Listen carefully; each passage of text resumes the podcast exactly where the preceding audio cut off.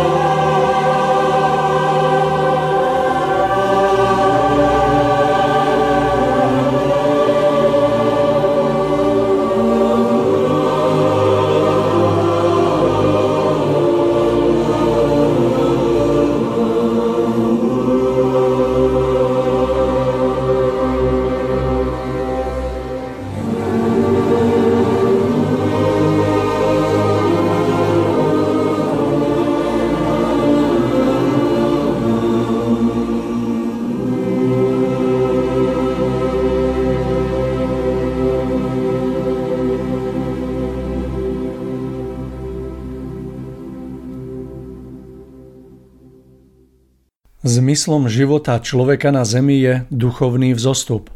Vzostup jeho poznania a uvedomenia, smerujúceho čo najpriamejšou cestou nahor, k svetlu. Táto priama cesta tu vždy bola, stále je a poskytuje nám vo svojej jednoduchosti a prostote tú najdôležitejšiu oporu pre celé naše bytie. Žiaľ, ľudia vo svojej domýšľavosti a píche chceli byť chytrejší – Pravá cesta k svetlu sa im zdala príliš prostá a jednoduchá. Dychtivosť ich rozumovej túžby po poznaní spolu so zmienenou pýchou ich hanala k snahám nájsť vlastnú cestu nahor, spoliehajúcich sa na vlastné sily a vlastný rozum.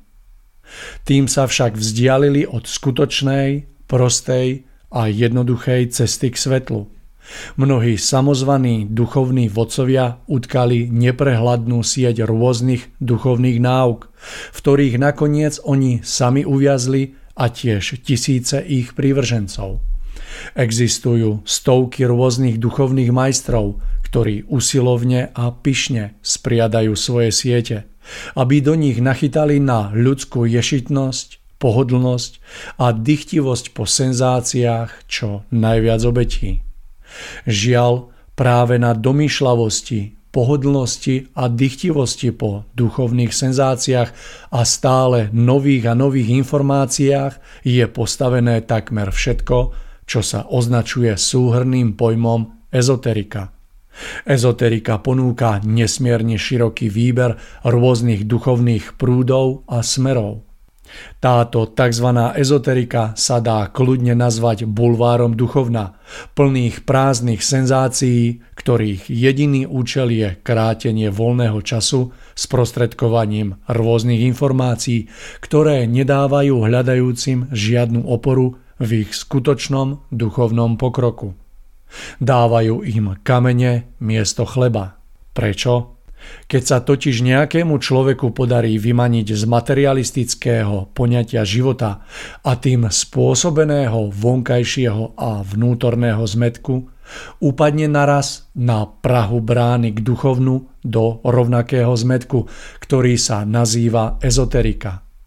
Pokiaľ potom duchovne hľadajúci neprejaví skutočnú, pravú a hlbokú túžbu po pravde, pokiaľ sa v ňom prebudí domýšľavosť, pokiaľ sklzne k pohodlnosti a dá sa hnať vlastným rozumom, dychtivým po stále nových a neobvyklých duchovných informáciách, potom uviazne na tejto blúdnej ceste tak dokonale, že sa nakoniec niekedy stane až protivníkom pravdy.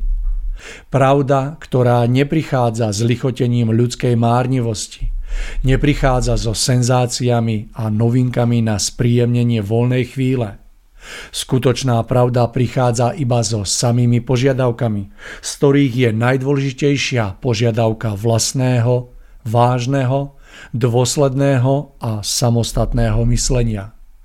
Je však samozrejme oveľa pohodlnejšie čítať lacný bulvár, pri ktorom netreba vôbec myslieť, ako napríklad seriózne noviny a v nich hlboké analýzy, pri ktorých treba trochu popremýšľať. Z tohto dôvodu preto patria prázdne bulvárne časopisy k tým najčítanejším na našom trhu. Takíto sú už ľudia vo svojej lenivosti, plitkosti a pohodlnosti. Ale presne rovnaký princíp platí tiež v oblasti duchovna. Aj tu sa ľudia chovajú úplne rovnako. Je pre nich pohodlnejšie a zaujímavejšie do nekonečna surfovať v mekých, nenáročných informáciách rôznych ezoterických stránok, smerov a diskusných fór, ako s vážnym úmyslom pátrať popravde. Povinnosťou a poslaním človeka na zemi je však kráčať čo najpriamejšou cestou k svetlu a hľadať jedinú pravdu. Človek, a zvlášť v dnešnej dobe, nesmie strácať drahocený čas na falošných cestách, na ktorých mu navyše hrozí riziko trvalého uviaznutia, bez možnosti niekedy ešte vôbec nájsť správny smer. Aj bez nohy, ktorý sa vlečie správnym smerom, dôjde do cieľa skôr ako jazdec, cválajúci po blúdnych cestách, hovorí arabské príslovie. Taktiež mnohí duchovne hľadajúci sa nechávajú unášať dychtivosťou svojho rozumu po stále nových senzáciách ako divokým koňom po blúdnych cestách, bez výhľadu na dosiahnutie skutočného cieľa. Pravda však existuje a dá sa na zemi nájsť. Stojí ale na vysokej skale a jedinou cestou k nej je poctivá, úprimná a silná túžba po jej nájdení. Kto však túto vlastnosť vo svojom vnútri neprechováva, ani sa ju nesnaží nadobudnúť, ten nikdy pravdu nenájde a nepochopí. A čím je človek bez pravdy? Úplne ničím. Je tým najväčším úbožiakom, ktorý premárnil svoj život prázdnou hombou za bezcenosťami. A už len dodám, že v rôznych ezoterických smeroch sa síce nachádzajú väčšie alebo menšie čriepky pravdy, ale je tam tiež veľmi veľa balastu. A hľadajúci väčšinou príjme spolu s týmito čriepkami tiež balast, ktorý ho duchovne spútava a zdržuje. Najistejšia je preto čistá pravda, v ktorej nie je balast, ktorý spútava, ale ktorá naopak oslobodzuje. Všetkým poslucháčom Rádia Bohemia zasielam srdečný pozdrav z pohodlia vlastného domova na Liptove a opäť vás vítam v úvode ďalšieho v poradí už 41. vydania relácie Ešte sa to dá zachrániť. Dnes budeme pokračovať v rozprávaní o očkovaní a povieme si niečo o výrobnom tajomstve, tiež niečo o tom, či vznikajú nové choroby z očkovania. Pozrieme sa na to, kto hovorí pravdu, ako aj na očkovanie ako také súvisiace s pandémiou COVID-19.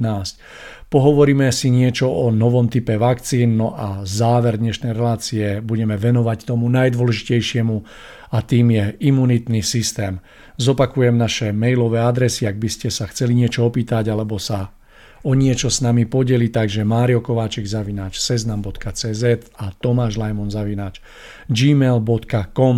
Od mikrofónu sa vám dnes bude prevažne prihovárať Mário Kováčik a samozrejme nebude chýbať ani Tomáš. Veľmi sa teším na dnešné rozprávanie a želám vám príjemné počúvanie. Tomáš, verím, že vás mám na linke. Vítajte, želám vám nádherný podvečer aj vám, Mário, a teším sa na pokračovanie našej relácie. Rovnako sa Tomáš teším a ja, no aby sme nestrácali čas, takže sa poďme do toho pustiť. Takže ako prvý bod dnešnej relácie máme výrobné tajomstvo, takže poďme sa pozrieť troška na pár faktov a informácií k tomuto bodu.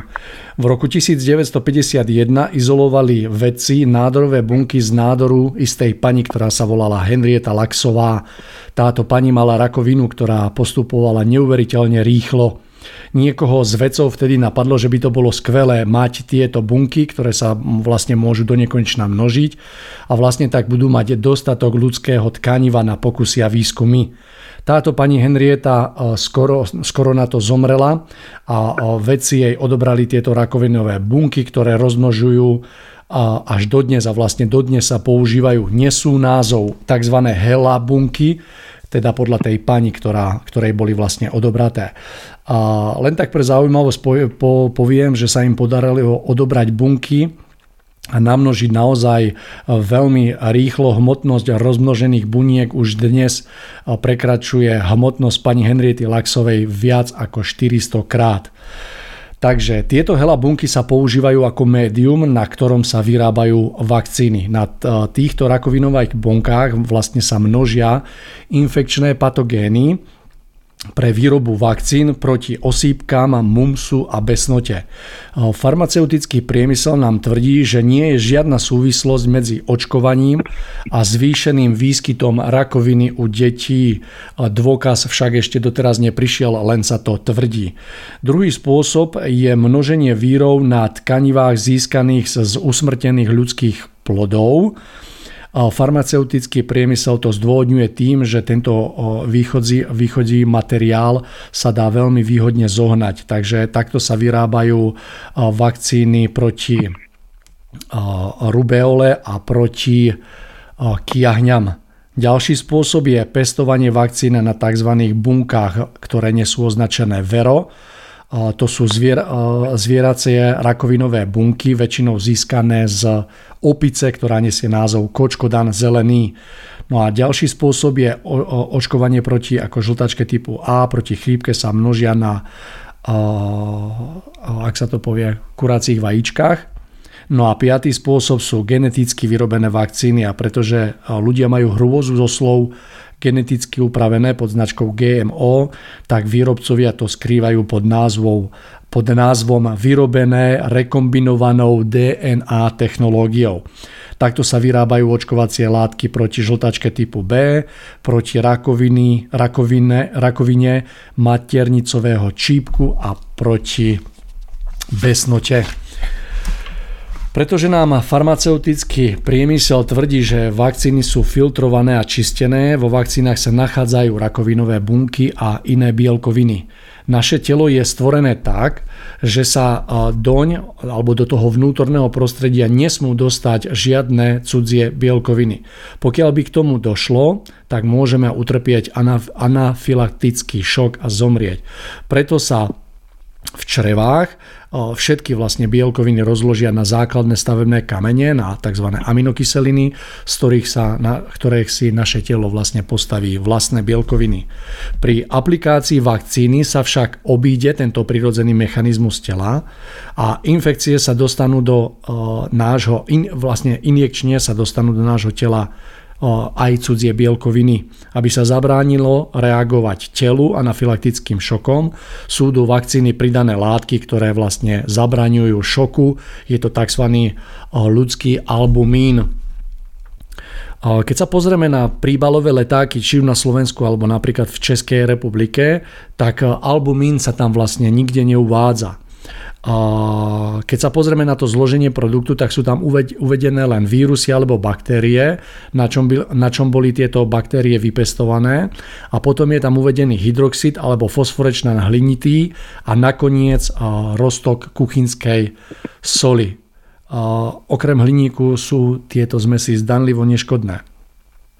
Keď sa však na príbalový leták pozorne pozrieme, tak Možné nežiaduce účinky sú také, že tu niečo nesedí.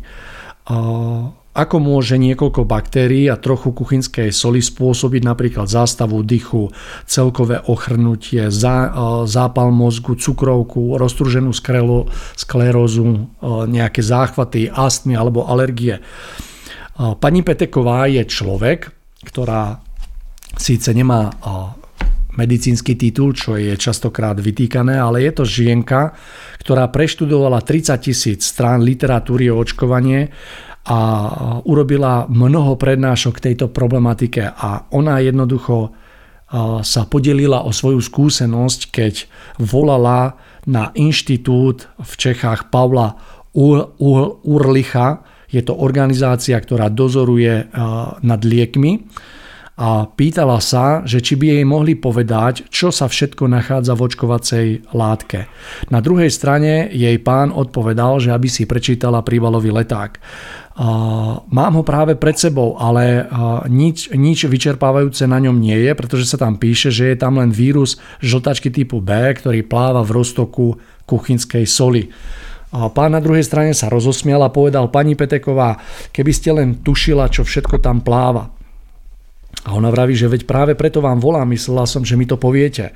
A on na to hovoril, že on to nevie, že on to nevie proste povedať. Že ani nemusí hľadať v podkladoch, pretože pokiaľ to nie je v príbalovom letáku, tak to nemá ani on. Ona povedala, že moment, vy, vy ale predsa túto vakcínu jednoducho povolujete, vy predsa musíte vedieť, že čo tam pláva, alebo jednoducho, čo tam je od výroby. A on odpovedal, že nie, pani Peteková, je k tomu len taký malý spis a tam vôbec nie je uvedené, čo to obsahuje tak ona sa opýtala, že ako potom vlastne tú vakcínu môžete povoliť, keď neviete, čo obsahuje. No on odpovedal, že to nevedia, že to podľa zákona akože spadá pod obchodné tajomstvo. No a keď sa opýtala jednoducho, že ako to môžu aj napriek tomu všetkému povoliť, tak pán odpovedal, že, im proste budete, že mi proste budete musieť, alebo nám, tej organizácii, dôverovať. Pani Peteková však ešte volala aj do, do Švajčiarska, volala aj jednoducho do Rakúska, do Maďarska a všade dostala rovnakú odpoveď. Výrobci... Mario, ano? prepačte, prepačte, trošičku mám problém e, so zvukom, ak by ste si mohli e, buď ten telefon dať bližšie. O, Tomáš, ja hovorím do mikrofónu, takže raz, dva. Môžem to troška... Dobre, chvíľkami mám pocit, že počujem slabo, ale, ale tak skúste, áno. Dobre, takže verím, že na výstupe to máš, počkajte, teraz je to moc, verím, že na výstupe to bude lepšie. Dobre, tak budeme pokračovať. Takže výrobca vlastne nie je povinný žiadnemu povolaciemu orgánu povedať, čo vakcína obsahuje. Hej. Takže čo vlastne obsahujú vakcíny okrem oficiálne priznaných zložiek? Zistiť je to veľmi náročné. Jedna z možností je ako keby dať dole nálepku z výrobku, aby nebolo poznať, o akú vakcínu sa jedná a poslať to do laboratórie na rozbor. Ďalšia možnosť je preštudovať všetky súdne spory o poškodeniach, ktoré boli vlastne spôsobené vakcínami a ktoré museli títo výrobcovia vakcín v tomto súdnom procese priznať. Niektoré zložky nájdete aj na stránkach vládnej agentúry s názvom HHS v Spojených štátoch amerických. Vakcíny obsahujú viac ako 90% ťažkých kovov. Povedzme si aspoň niektoré. Je to tiomersal, to je zo 48,9% sa skladá, je to čistá ortuť. Natrium timerfonát, to je takisto 43% čistá ortuť a, neviem ako to správne prečítať, ale je tam dvojka, takže 2 a fenoxyetanol, tiež známy ako nervový jed. Ortuť ako taká patrí medzi neurotoxiny, to znamená, že napadá našu nervovú sústavu. Týmto veciam by sa dalo mnoho, mnoho povedať, dohľadať, nebudem to tu rozprávať, ja len tak vypichnem pár takých informácií. Napríklad tiomersál je z 50% etylortuť, ktorá je oveľa toxickejšia alebo viac toxickejšia a zostáva v mozgu akože dlhšie ako vysoko regulovaná metyltruť v rybách. Vo vakcínach proti chrípke sa dnes v niektorých akože krajinách podáva aj tehotným ženám. Sú tam naďalej zlúčeniny hliníka, tie sa tam pridávajú kvôli tomu, aby sa zabránilo zápalom v tele, hej, lebo na zápaly reaguje náš imunitný systém takou zvýšenou aktivitou a citlivosťou na antigény vo vakcíne a vďaka, vďaka hliníku vytvára imunitný systém protilátky proti antigénom. To však znamená, že keby vo vakcíne nebol hliník, imunitný systém by žiadne protilátky nevytvoril. To je značná odpoveď, prečo asi vakcíny proti našej ochrane zlyhávajú. Zaujímavé je, že hliník sa takmer ako jediný z prvkov nevyskytuje v, žiadnej, v žiadnom živom tkanive. Náš organizmus je vybavený veľkou radou baktérií alebo bariér, ktoré bránia preniknutiu zlúčení hliníka do telesných tekutín a buniek. To znamená, e, že je preto nejaký dôvod a my si ho vlastne ako keby v týchto e, vakcínach píchame priamo do žily. Aby sa tieto e, zápaly nevymykli kontrole, sú vo vakcíne aj veľmi silné antibiotika. Jedna taká informácia, ktorá ma veľmi zaujala je, že hematoencefalitická bariéra v mozgu je nepripustná pre mnoho vecí ako v krvnom riečisti. Vedci potrebovali nájsť spôsob, ako dostať chemikálie liekov do mozgu z krvného riečišťa, aby mohli liečiť ťažko dostupné mozgové infekcie, nádory a tak ďalej. A našli ho, volá sa Polysorbát 80. Tento polysorbát vlastne spôsobuje ako keby priepustnosť tejto hematoencefalitickej bariéry v mozgu. Táto látka sa tiež pridáva do vakcín. To znamená, že vakcína si ako keby otvorí dvere do hradby chrániacich mozog. A, a čo má potom zabrániť tomu, aby jednoducho všetky tie látky, ako je ortuť, formaldehyd, acetón, hliník a ďalšie obsiahnuté látky vo vakcínach nepoškodili náš mozog. Polysorbát 80 je tiež používaný v potravinárskom priemysle pod kódom E, to je vlastne Ečko 433. Prečo asi? Vo vakcínach je mnoho ďalších látok, ako je Tomáš, to sú pre mňa naozaj ťažké názvy, takže skúsim to tak prečítať. Glut, glutaraldehyd, fenoxietanol, to je vlastne známy, známy pojem ako nemrznúca kvapalina, médium 199, bunky MRC5, glutamán a tak ďalej a tak ďalej. Na príbalových letákoch vlastne tieto veci vôbec nie sú napsané. Mnohí z nich na stránkach, nájdete vlastne na stránkach vládnej agentúry HHS v Spojených štátoch amerických. Dobre, keď sa pozrieme späť na vedľajšie účinky vakcín, a pozrieme sa, aké poškodenia boli, za aké poškodenia boli vyplatené odškodné a keď to porovnáme s obsahom látok vo vakcínach, tak tu vidíme takú zretelnú súvislosť. Všetky vážne poškodenia sa týkajú dvoch oblastí. Buď je to poškodenie nervového systému, alebo je to poškodenie alebo zlyhanie imunitného systému. Ortuť a formaldehyd sú silné neurotoxíny, napádajú náš nervový systém. Hliník spôsobuje zápaly, s čím vlastne koreluje choroba ako je, choroba ako je zápal mozgu, zápal miechy, globálna dysfunkcia mozgu, zápaly nervov, chronické poškodenie nervov, balová obrna, rôzne krče, záchvaty, autizmus, ako aj syndrom náhleho umrtia kojencov. Doplním len informáciu, že malé deti do dvoch rokov nemajú chránený mozog touto hematoencefalitickou bariérou. Tá sa začína tvoriť až okolo 6. mesiaca veku a úplne je vyvinutá až v druhom roku života dieťaťa. Nervové jedy a hliník vlastne po aplikácii vakcíny vstupujú priamo do mozgu. Hej, do mozgu, ktorý sa ešte stále vyvíja. Takže keď sa objavia nejaké príznaky, ktoré napríklad sa objavia po, napríklad v druhom roku, treťom, keď dieťa má sa začať napríklad rozprávať a tak ďalej, tak vlastne sa neprisudzujú tieto poškodenia a vakcinácii, nakoľko jednoducho je tam ako veľmi veľká doba. A ďalšia vec je, že vo vakcínach nájdeme aj glutamán a pokiaľ glutamán e, zjeme v strave, stúpne jeho hladina v mozgu až 25 krát. Tehotné a dojčiacie mamy deti do troch rokov nesmú glutamán vôbec konzumovať. Jeho zvýšená hladina vedie exitoxicite, teda k poškodeniu neurónov alebo dokonca aj k smrti. Glutamán je tiež prísada, ako som spomínal vlastne vo vakcínach. My ho infekčne, injekčne vlastne striekame do malého dieťaťa, do niekoľko dní starého dieťaťa a tvrdíme, že je to neškodné. Hovoria sa, že ľudia, ktorí odmietajú očkovanie, sú proti verejnému poriadku a proti vede. Mám tu jeden teraz, teraz taký článok, kde by som nechal hovoriť vedu proti vede, teda, teda expertov z odboru, ktorí sa k problematike vyjadrujú a toto je záznam z verejného z verejnej výpovede na výboru verejného zdravia v Spojených štátoch amerických z 19. februára 2020, kde hovorí doktor Larry Palevský, pediater zo Spojených štátov a jeho výpoveď je nasledovná. Skôr ako sa hovorilo, že ohľadne hliníka sa nie je čoho báť, pretože sa jedná o tak veľmi malé množstvo, že by to nemalo hrať úlohu. Ale druh hliníka, ktorý sme do vakcín dali, je iný druh hliníka ako ten, ktorý vidíme okolo seba. Hovorí sa tomu nanočastice.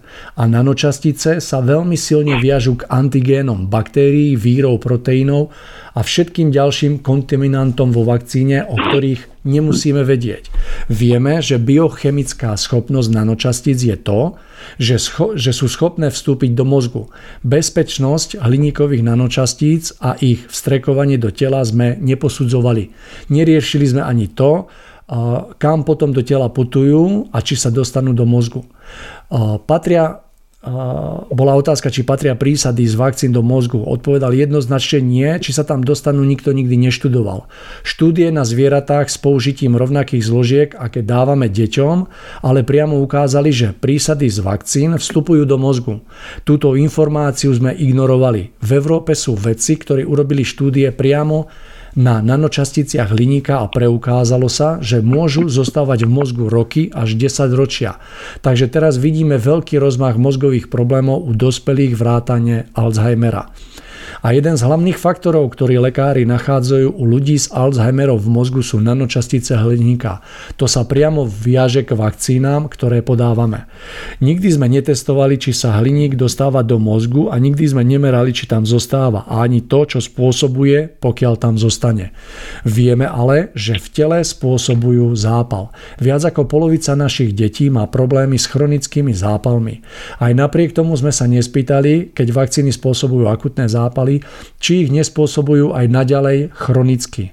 Každý piatý človek má kvôli problémom v mozgu rozvinuté nejaké problémy. Každý piatý má ADHD, každý 35. má autizmus, každý 11. má astmu a každý 20 vo veku do 5 rokov má záchvaty.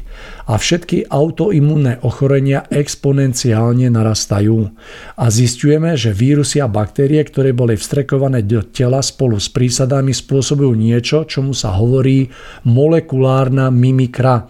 To znamená, že telo vidí tieto vírusy a myslí si, že sú cudzie, ale v skutočnosti nachádzajú len časť týchto vírusov, ktoré sa zhodujú s časťami nášho tela a imunitný systém potom nerozlišuje medzi tým, čo mu bolo povedané, že má telo odmietnúť a čo je telo samotné. Takže aj tým imunitný systém tým, že sa tým imunitný systém obráti proti telu a toto vedie k autoimunitným poruchám. Vieme, že je to tak u očkovaniach proti žltačke typu B, vieme o tom u vakcíny Cardalsil proti HPV a vieme o, o tom pri vakcíne proti chrípke. A rovnako ďalej hovoríme, že tieto vakcíny boli poriadne preštudované a že sú bezpečné. Takže toľko len názor odborníka, nechám, aby si každý záver urobil sám. Prečo sa hliník pridáva do vakcíny, aby stimuloval imunitný systém skrze zápaly? Pri prirodzenej infekcii dochádza k prudkej aktivácii imunitného systému, ktorá je však po zvládnutí infekcie okamžite utlmená, aby sa v tele mohli opraviť spôsobené škody. Po očkovaní však hliník stimuluje imunitný systém roky a k utlmeniu nikdy nedôjde. Takže toľko to k výrobe alebo k tajomstvu ohľadom výroby vakcín.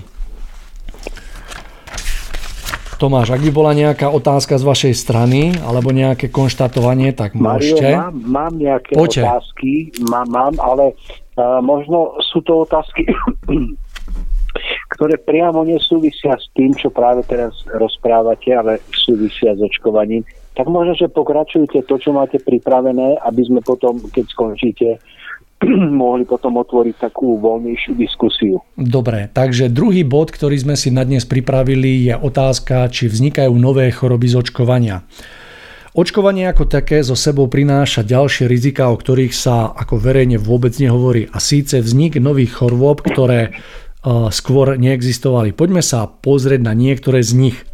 A je tu pár takých zaujímavých faktov, ktoré som smel dohľadať a rád by som sa o ne s vami podelil. V 60. rokoch 20. storočia boli branci USA armády očkovaní experimentálnou mŕtvou vakcínou proti zápalu plúc. U brancov však naraz došlo k epidémii tohto ochorenia. Keď zisťovali, ako je to možné, objavili, že očkovanie spôsobilo neočakávané zmeny vírového antigénu, inými slovami mutáciu víru. Jedna štúdia skúmajúca pacientov očkovaných hepatitídou HB proti hepatitíde B ukázala, že títo pacienti majú v sebe nielen vírus hepatitídy B, ale tiež celú zmes zmenových antigénov, teda mutantov. A pacienti, ktorých krv vykázala samotný mutovaný vírus, nakoniec ochoreli tou najťažšou formou pečeňového ochorenia. A Výskum v Kanade zistil, že atypické osýpky sa vyskytujú iba u očkovaných osôb a to až v 50 prípadoch osýpok. Pritom úmrtnosť sa odhaduje na 12 až 15% Takže keď sa zase bude hovoriť o počte mŕtvych, opýtajme sa, koľko z týchto mŕtvych bolo očkovaných.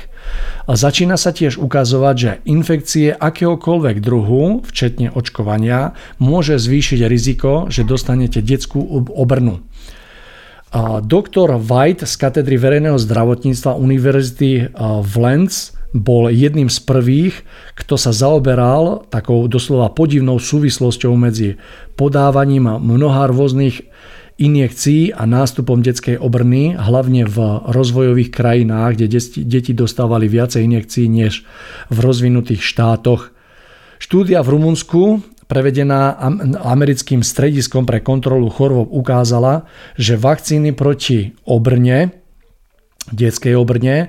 Podávaná injekcia spôsobuje, podávaná, podaná v injekcii spôsobuje splanutie tejto choroby. A u detí, ktorým bola podaná do 30 dní od očkovania, akákoľvek ďalšia injekcia sa prudko zvýšilo nebezpečenstvo ochrnutia. Doktorka Judy Mikovičová zo Spojených štátov uvádza zistenie, že 50 miliónov Američanov má gamma retrovírus z vakcín a kontaminovanej darcovskej krvi. V roku 1796 angličan Edward Jenner prvýkrát vyskúšal očkovanie proti kiahňam.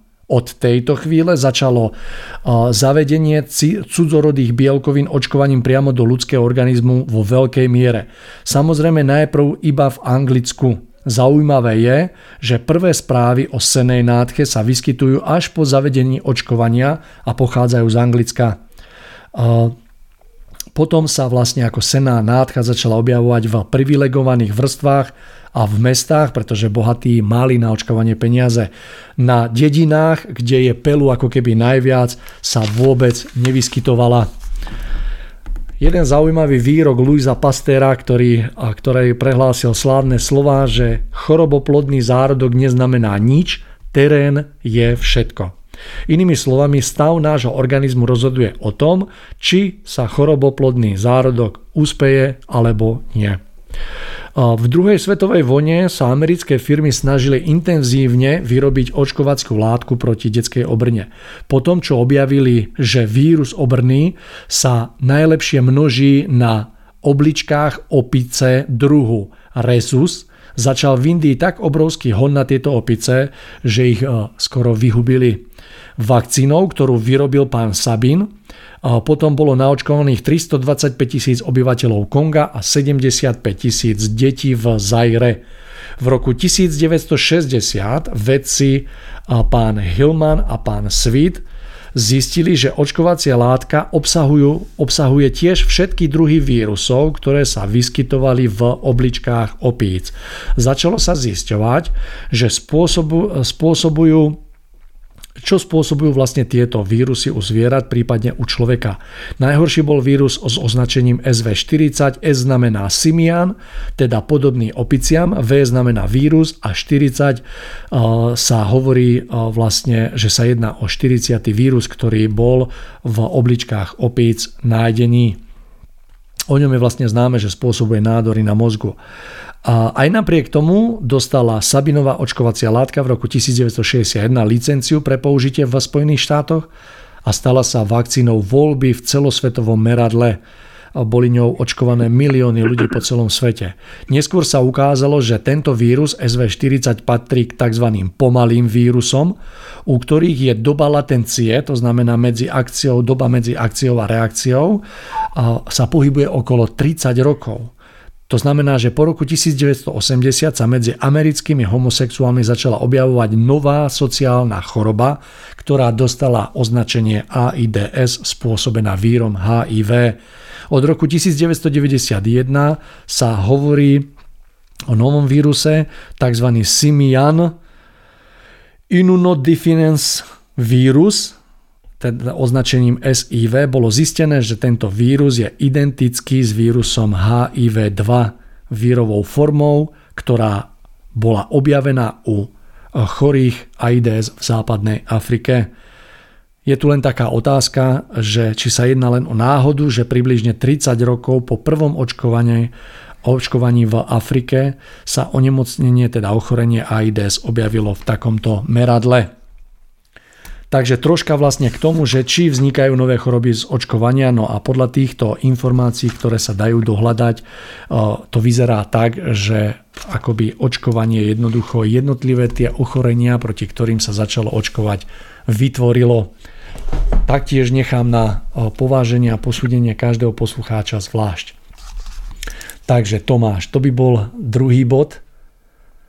A... Mário, výborne. Chcel by som sa opýtať, či máte ešte niekoľko bodov pripravených, alebo ideme, ideme postupne do nejakej diskusie. Vie, ako to, ako Tomáš, to... kľudne, kľudne, mám tu ešte vlastne také 1, 2, 3, 4 body. To v krátkosti k novú, vlastne k očkovaniu a pandémie COVID-19 by sme niečo pohovorili, nový typ vakcín a o imunitnom systéme to považujem za takú najdôležitejšiu časť tejto relácie. Tomáš, ale navrhujem, že kľudne môžeme jednoducho vstúpiť akýmkoľvek konštatovaním alebo nejako, nejakým takým názorom do toho a myslím, že to tak dokážeme prepojiť. No ale máme nejaký čas za sebou, navrhujem takú krátku pauzu. My, obnov, Dobre, my obnovíme hovor a pôjdeme ďalej. Hej, Tomáš? Jestli pak vzpomínáš si ještě na ten čas, táhlo nám na 20 a slunko bylo v nás Vrabci nám jedli z ruky, život šel bez záruky, ale taky bez příkras. Možná, že hloupý, ale krásný byl náš svět. Zdál se nám opojný, jak dvacka cigaret. A všechna tajná přání plnila se na počkání a nebo rovnou hned. Kam jsme se poděli, kam jsme se to poděli, kde je ti konec můj jediný příteli, zmizel z mi nevím kam. Sám, sám, sám, jsem tady sám. Jestli pak vzpomínáš si ještě na tu noc, jich bylo pět a ty jsi mi přišel na pomoc. Jo, tehdy nebýt tebe, tak z mých dvanácti žeber nezůstalo příliš moc. Dneska už nevím, jestli přišel by si zas. Jak tě tak slyší, máš už trochu vyšší hlas. A vlasy, vlasy kratší, jo, bývali jsme mladší, no a co vem to ďas? Kam jsme se poděli, kam jsme se to poděli, kde je ti konec můj jediný příteli, zmizel z mi nevím kam, Sám, sám, sám, peru se teď sám.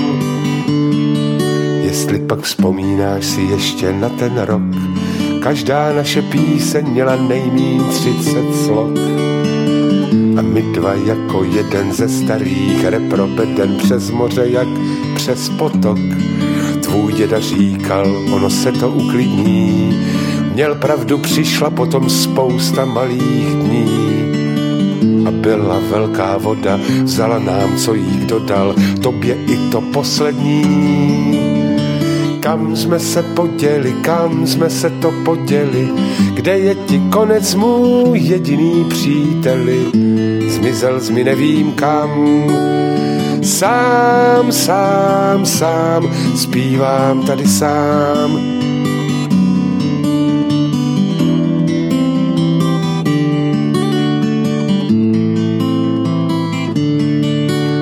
pak vzpomínáš si na to, jaký zbyl. Jenom mi netvrď, že tě život naučil. Člověk to není páčka, kterou si kdo chce mačká, to už jsem dávno pochopil. A taky vím, že srdce rukou nechytím. Jak jsem se změnil já, tak změnil ses i ty. A přesto líto je mi, že už nám nad písněmi společné slunko nesvítí kam jsme se poděli, kam jsme se to poděli, kde je ti konec můj ztracený příteli, zmizel z mi nevím kam. Sám, sám, sám, dýchám tady sám.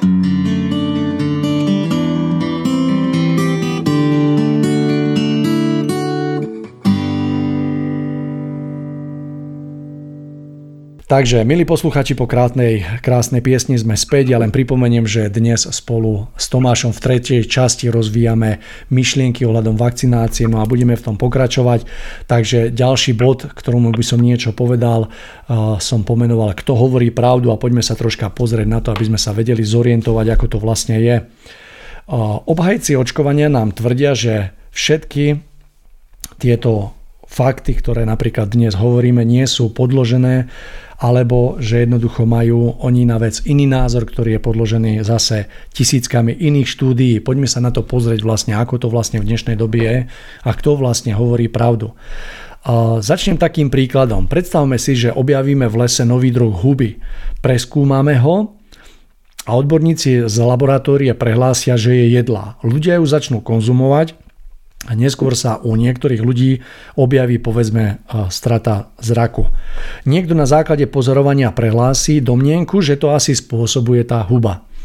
A aký by bol správny vedecký postup? Je vedecké prehlásiť, že odborníci v laboratóriu sa nemýlili a viac sa problémom nezaoberať? Alebo je vedecké preveriť, že či uvedená informácia alebo táto choroba sa zakladá na pravde je, je, nové vedec, je potom vedecké nové objavy e, ako keby zmie zo stolu, aby neutrpela vedecká povesť, alebo je vedecké priznať si chybu a zverejniť vlastne nové fakty. Doktor Karel Foltín v roku 1957 náhodne objavil, že pod viazaním zhubného nádoru, napríklad rakoviny, dôjde k jeho zmizeniu a vlastne k uzdraveniu pacienta. Vyskúšal túto metódu na stovkách zvierat a vždy slávil úspech. Nazval ju devitalizácia. Túto metódu aplikoval nakoniec tiež u 20 ľuďoch a všetkých 20 sa uzdravilo. Keď svoj objav publikoval, tak e, e, bol zahrnutý výsmechom a obvinený zo šarlatánstva. Inými slovami, jeho metóda bola označená za nevedeckú a bola zakázaná. Podľa zdravotnej vedy je, tedy, je teda vedecké nezoznámiť sa s jeho objavom, neskúmať, ako je to možné, že objav funguje a vlastne zmiesť celú záležitosť zo stola. A, a takto, isto, takto isto sa postupuje vo všetkých otázok, otázkach, včetne vakcín. Doktor Gerhard Buchwald, ktorého sme spomínali už aj v prvej časti, s čiernym humorom hovorí, že míliť sa je ľudské, zatajovať je vedecké.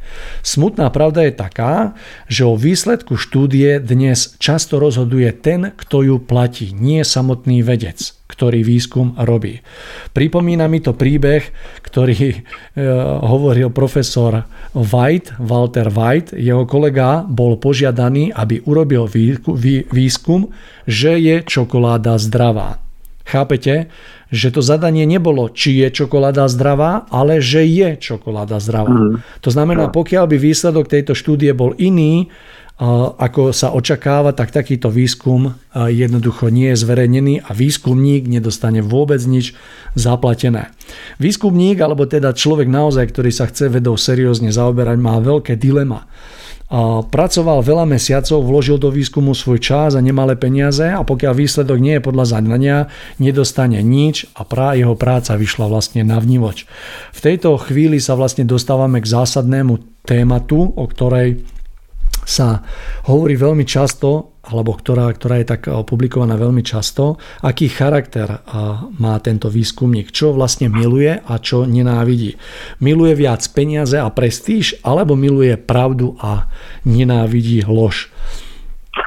Že či je, či je ochotný vlastne túto pravdu priznať. A je známy výrok majstra Husa, ktorý bol ochotný za pravdu zomrieť.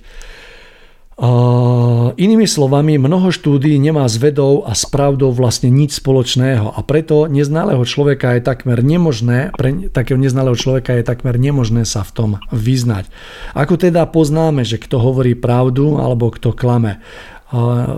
Myslím si, že to nie je až tak ťažké je dobré, je dobré sledovať v prvom rade tok peňazí. Inak povedané, že kto bude profitovať z toho, keď štúdia bude formulovaná napríklad takto. A kto by prišiel o peniaze, keby sa ukázalo, že majú pravdu oponenti. Či není v pozadí nejaký stred záujmov? Môže ten, kto rozhoduje, mať prospech z toho, ako je rozhodnuté? A keď dôjde k diskusii zástancov a odporcov, kto sa vyhýba odpovedi, kto sa snaží argumentovať a kto sa snaží druhého zosmiešniť. A v neposlednom rade sa treba tiež pozrieť na to, aký charakter má človek, ktorý mi niečo tvrdí, čomu verí a aká je jeho životná filozofia. Mňa pri tomto veľmi zaujal v poslednom čase výskum doktora Campbella, ktorý som si zakúpil. Je to 40 roč, 44 ročný výskum, ktorý tento vedec zverejnil. Je to tak rozsiahlý výskum, ktorý bol vykonávaný v Číne, neviem, po dobu tuším 9 rokov na vzorke 860 miliónov ľudí a zapojilo sa do ňo niekoľko 250 tisíc vedcov. Človek, ktorý ho zadal, to bol akože predseda vlády Číny, tak sa nedožil ani jeho konca. Je popísaný na 400 stranách. Nejdem teraz rozoberať jeho obsah alebo jeho výsledok, ale veľmi krásne tento výskumník, pán Campbell, ktorý je svetová kapacita v rámci dietológie, to znamená, že sa špecializuje na výživu, ktorý keď ho zverejnil, tak tiež ho postihlo rôzne veci, už, sa ne, už nebol jednoducho vedúcim rôznych tých grantových fondov a tak ďalej a tak ďalej. No a zaujímavé pre mňa bolo to, že jednoducho on 25 rokov svojej kariéry zastával istý vedecký názor, ktorý vlastne týmto výskumom absolútne poprel. To znamená, že bol ochotný ako keby nie že priznať chybu, ale jednoducho naozaj pripustil, že ten nový výskum ukázal ako keby troška iný záver.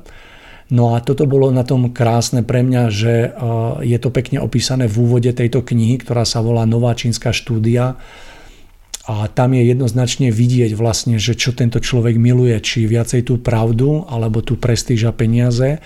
A konec koncov tiež sa mu nepovodilo inak ako všetkým, ktorí e, tvrdia niečo iné, ako napríklad ten, kto si ten výskum objednal. Takže toto len na margo toho, že ma to veľmi zaujalo a príbeh a príklad toho, že ako to, ako to môže byť a viem si predstaviť, že mnoho týchto výskumníkov, ktorí napríklad aj počas svojho, svojej takej práce príde na nejaké iné závery, tak verím, že pretože sú charakterov troška možno ináč orientovaní, tak tieto výsledky nezverejnia, pretože jednoducho by utrpela naozaj ich prestíž alebo ich sláva. Takže asi toľko v krátkosti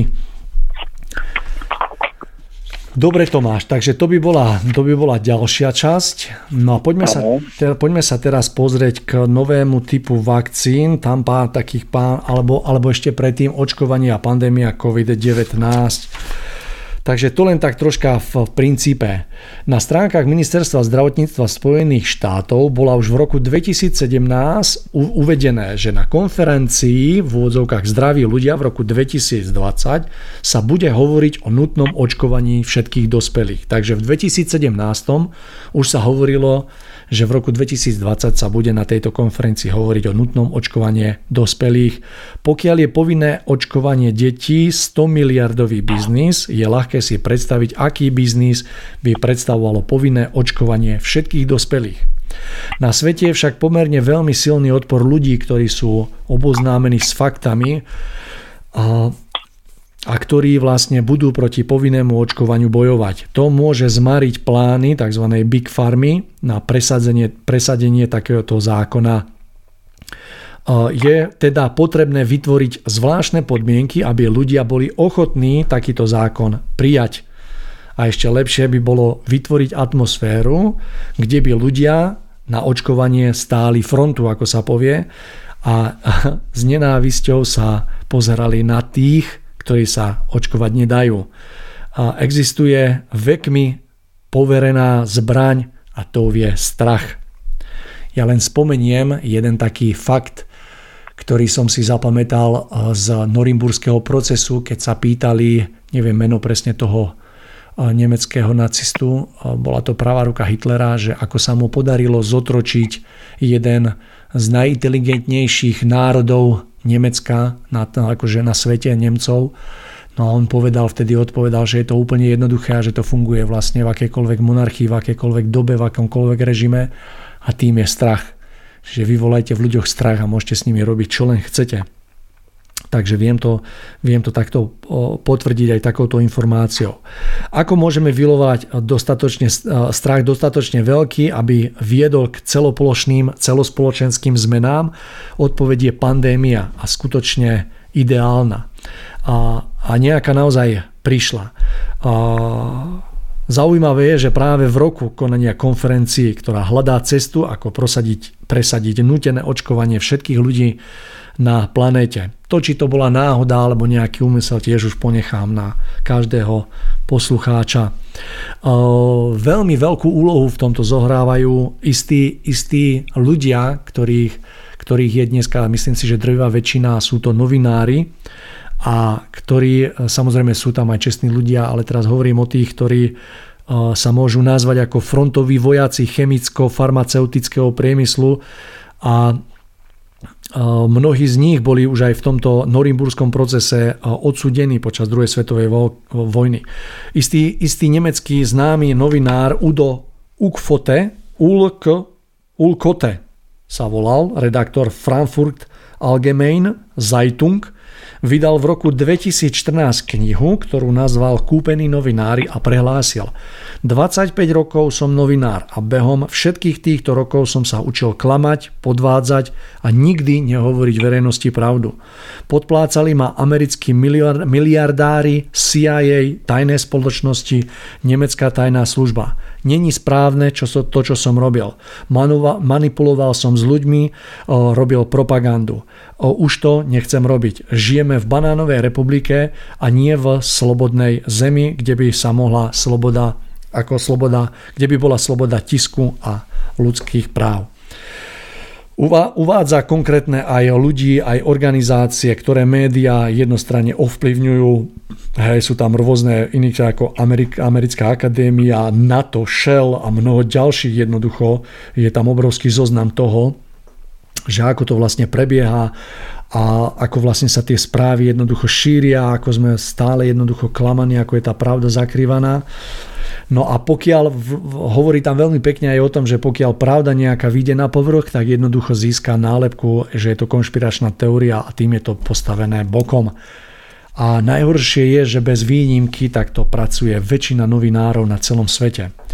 A treba si tiež uvedomiť, že veľké farmaceutické firmy ročne pumpujú do televízie, novín a ďalšie reklamy 3,5 miliardy dolárov ročne.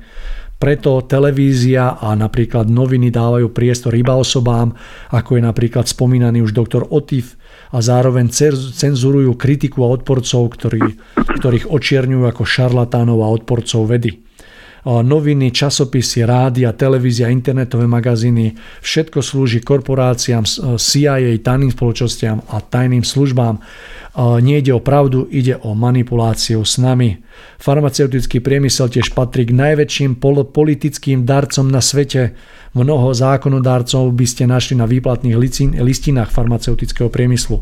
V USA je stránka kde môžete zistiť, koľko peňazí od veľkých farmaceutických firm dostali tí, ktorí presadzujú návrhy zákonov.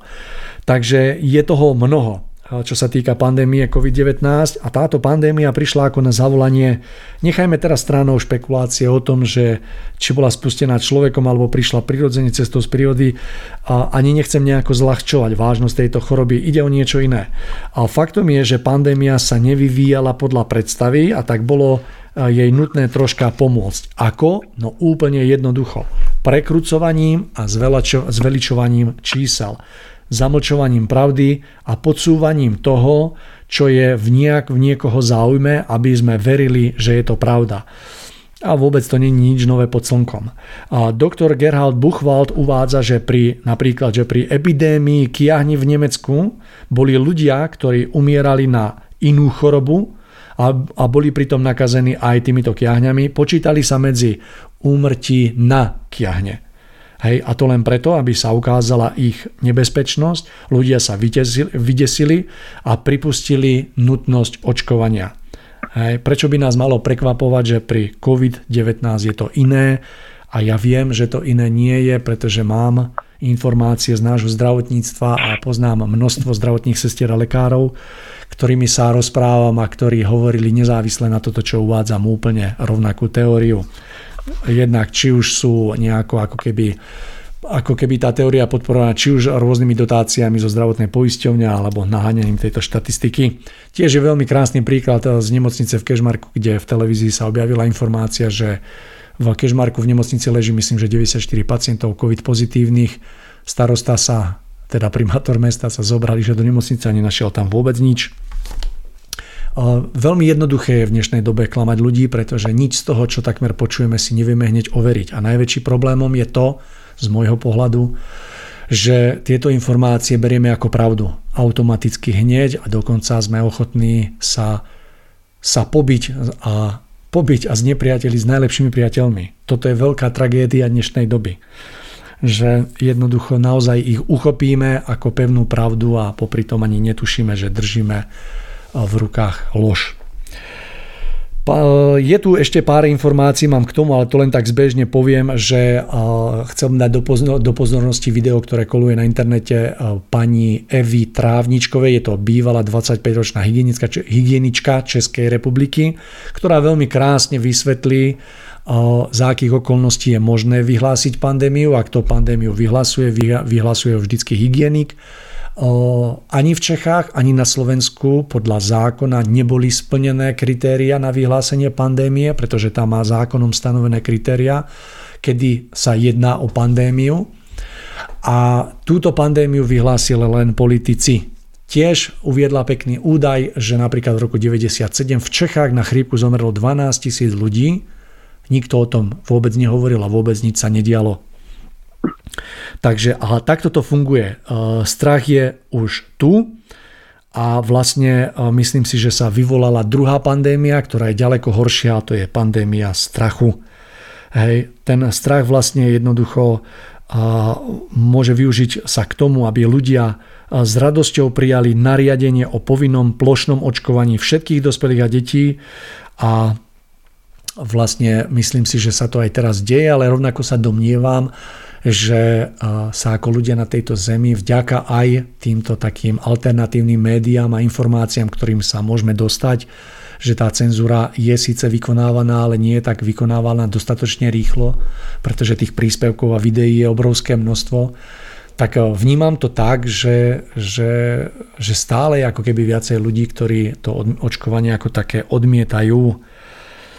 No a vírus čo sa týka samotného vírusu, tak vírus SARS-CoV-2 spôsobuje ochorenie COVID-19, je nebezpečný, ale vôbec nie tak, ako sa nám hovorí. Čo ma veľmi tiež zarazilo je to, že na tento vírus alebo toto ochorenie už boli vynájdené lieky. Dohľadal som napríklad, že sú 4 Jeden z nich je hydroxin chloroquine v kombinácii so zinkom. Je to liek proti zápalom a malárii. Budesonid, liek na astma. Nebulizačný roztok, to je peroxid vodíka a jódu na inhaláciu a izoprinosín, liek na podporu imunity. Všetky tieto, ten posledný objavil český lekár z Hradca Králové, vedúci lekár Centra očkovania a cestovnej medicíny imunológ Jiži Beran. No veľa, veľa jednoducho týchto liekov nie je používaný kvôli tomu, že je tam varovanie, že nemá, nemajú vlastne preskúmané vedľajšie účinky a že sú neúčinné. Hej. V Nemecku vystúpilo viac ako 1500 lekárov, vedcov a špičkových odborníkov, v Španielsku 600, v, v Holandsku 1700, ďalšie tisíce Spojených štátov, ktorí protestujú proti tomu, aby, že sú lekári a vedci umlčovaní, diskreditovaní, obviňovaní za to, že o to, otvo, akože otvorene hovoria o v tom, vlastne tom nebezpečenstve, o, o všetké, o celej tej propagande, keď to možno tak nazvať, ohľadom covidu, že sú cenzurované všetky veci a tak ďalej a tak ďalej, že je úspešná liečba e, zakázaná, e, že sa vyvíjam agresívny tlak jednoducho na to očkovanie a tak ďalej a tak ďalej. Dokonca som teraz v poslednej dobe postrehol, neviem overiť tú informáciu, len ju tak poviem, že je tu istý nejaký kruh odborníkov a lekárov, ktorí vyzývajú na ukončenie celoplošného testovania vzhľadom k tomu, že sa domnievajú proste, že sa spôsobí niečo nepredstaviteľných rozmerov.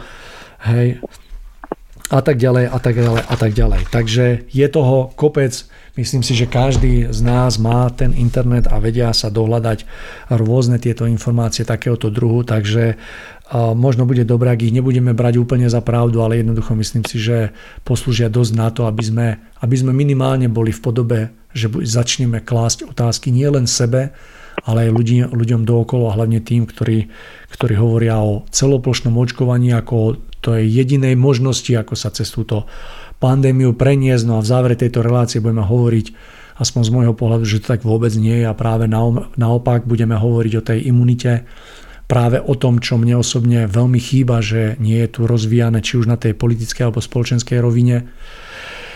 Takže tomuto troška takto. Takže Tomáš, máme pred sebou už len nový typ vakcín a potom o tej imunite, no ale už by som rád eh, nechal vám taký, taký priestor na vyjadrenie nejakého názoru alebo konštatovania alebo nejaké otázočky. Skúsme Tomáš. No, Mario, ďakujem pekne. No ja e, som predovšetkým si vypočul všetky vaše slova aj dnes, aj, aj v priebehu predchádzajúcich relácií.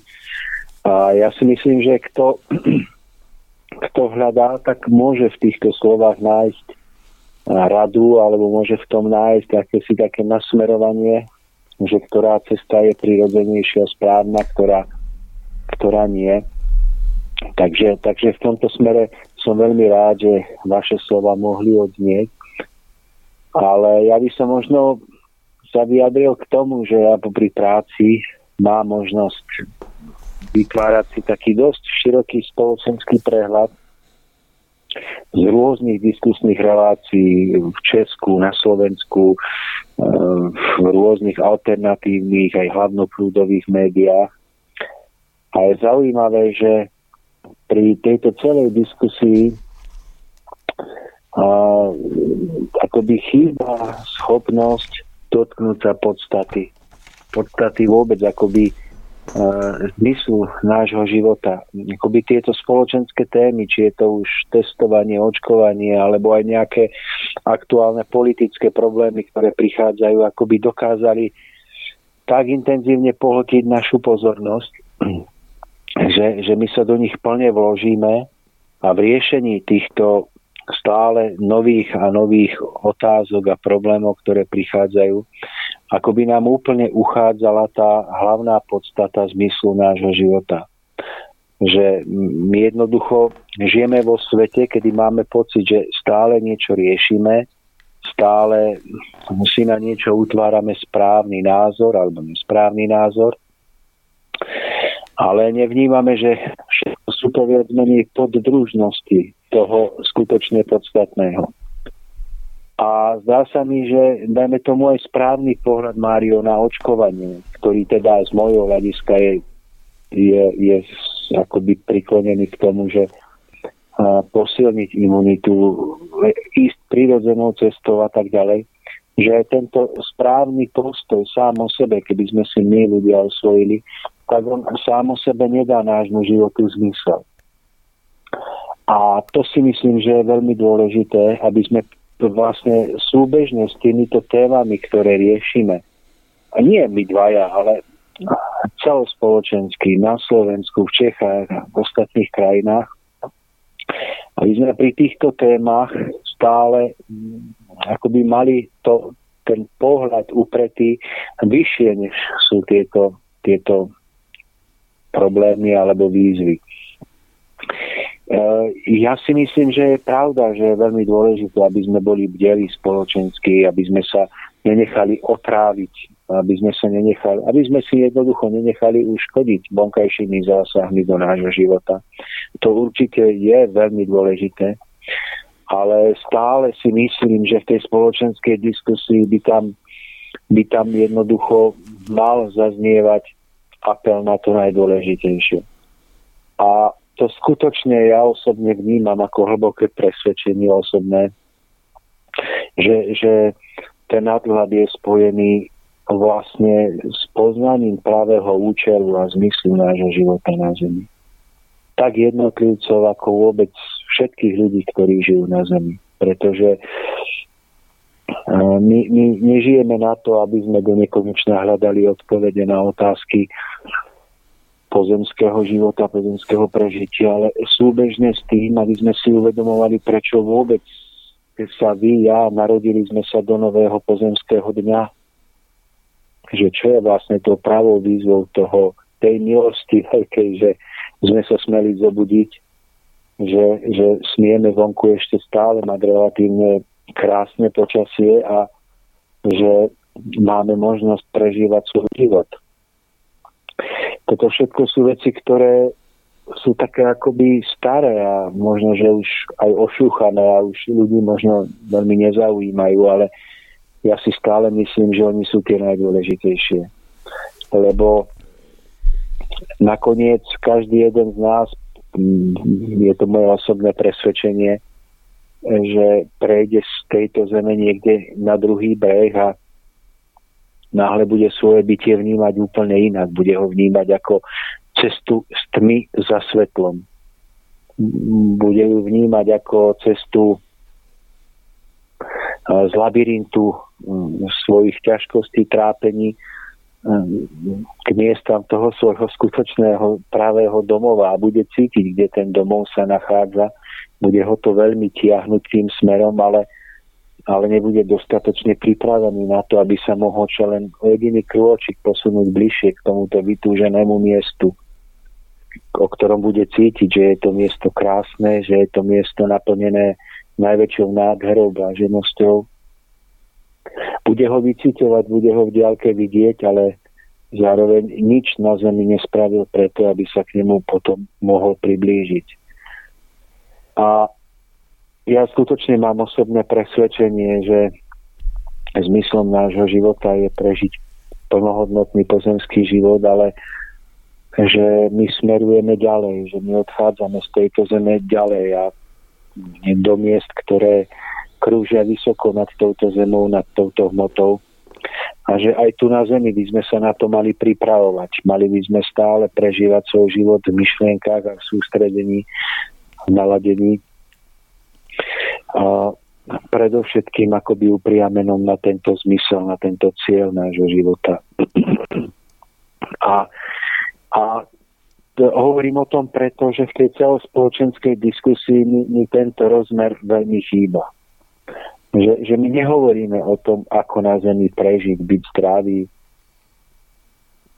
preto, aby, aby, aby vôbec sme mohli vykonať tú podstatu nášho života, ale hovoríme my, my ľudia na Zemi o tom všetkom, ako keby preto, aby sme mohli iba čo najbezstarostnejšie ďalej žiť svoj život bez choroby, aby sme si mohli užívať, cestovať na dovolenky, No a pokiaľ možno potiahnuť to čo najdlhšie tu na Zemi.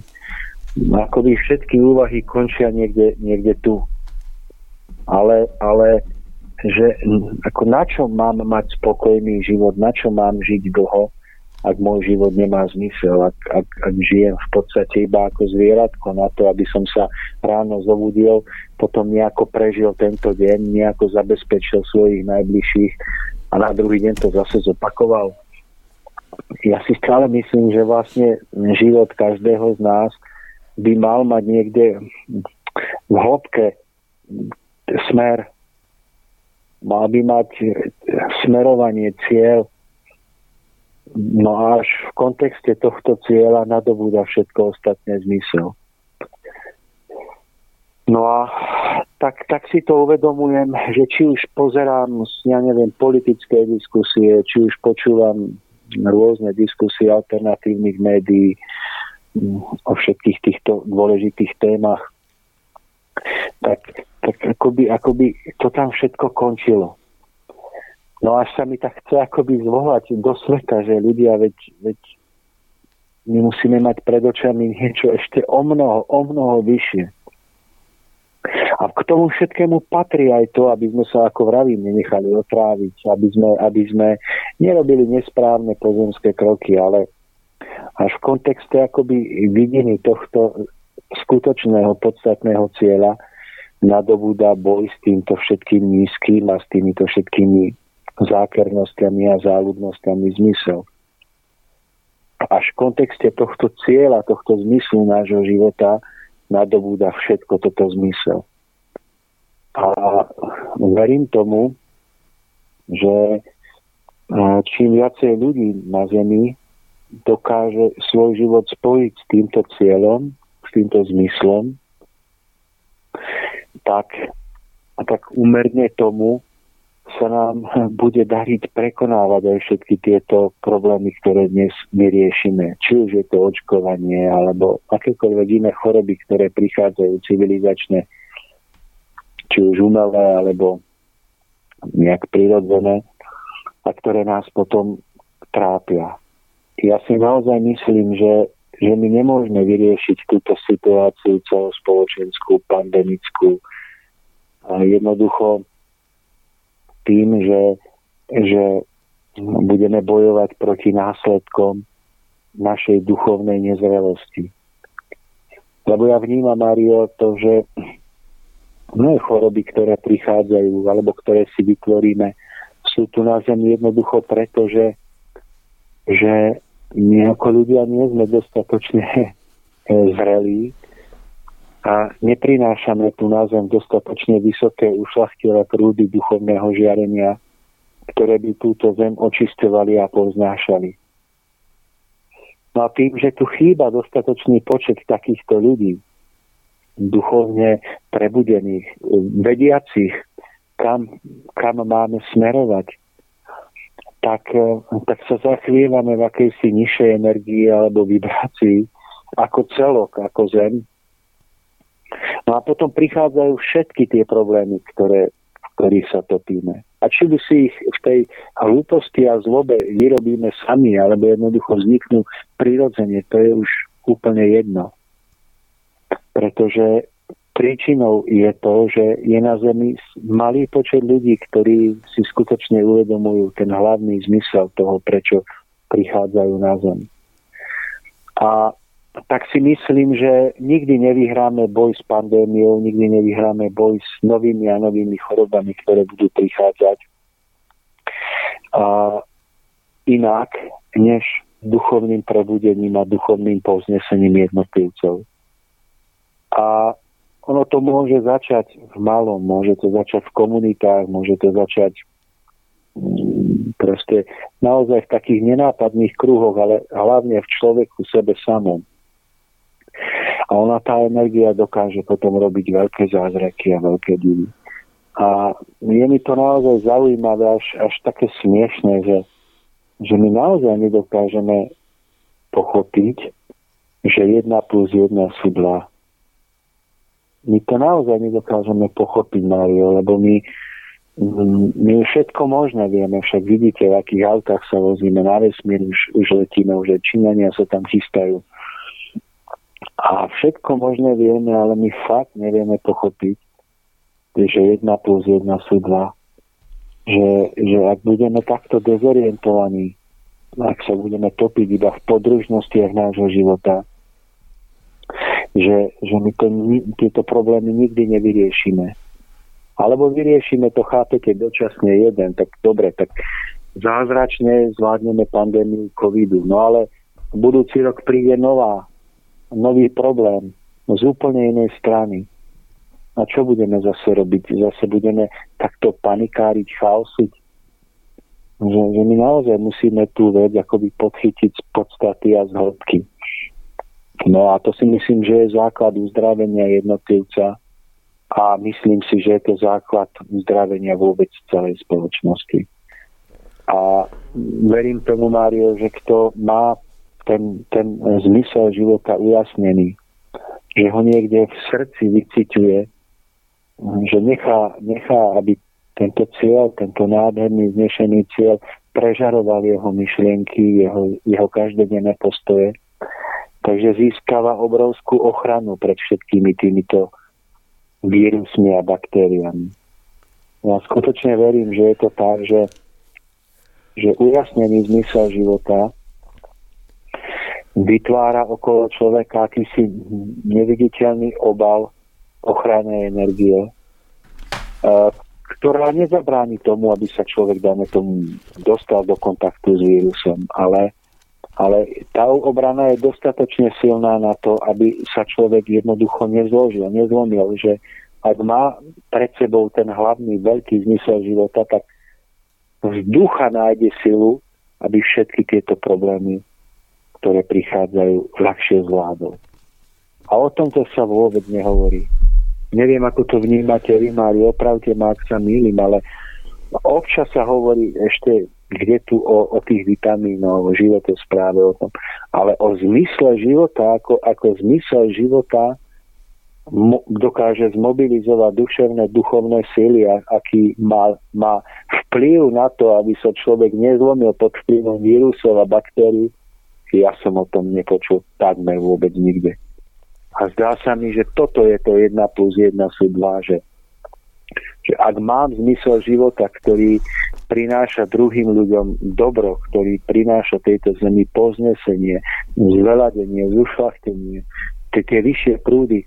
Takže to je obrovská sila, s ktorou jednoducho nikto nepočíta. To vôbec nikto nepočíta. A predsa je, je táto sila tak mocná, že môže človeka previesť týmito úskaliami jednoducho tak, že nestroskota.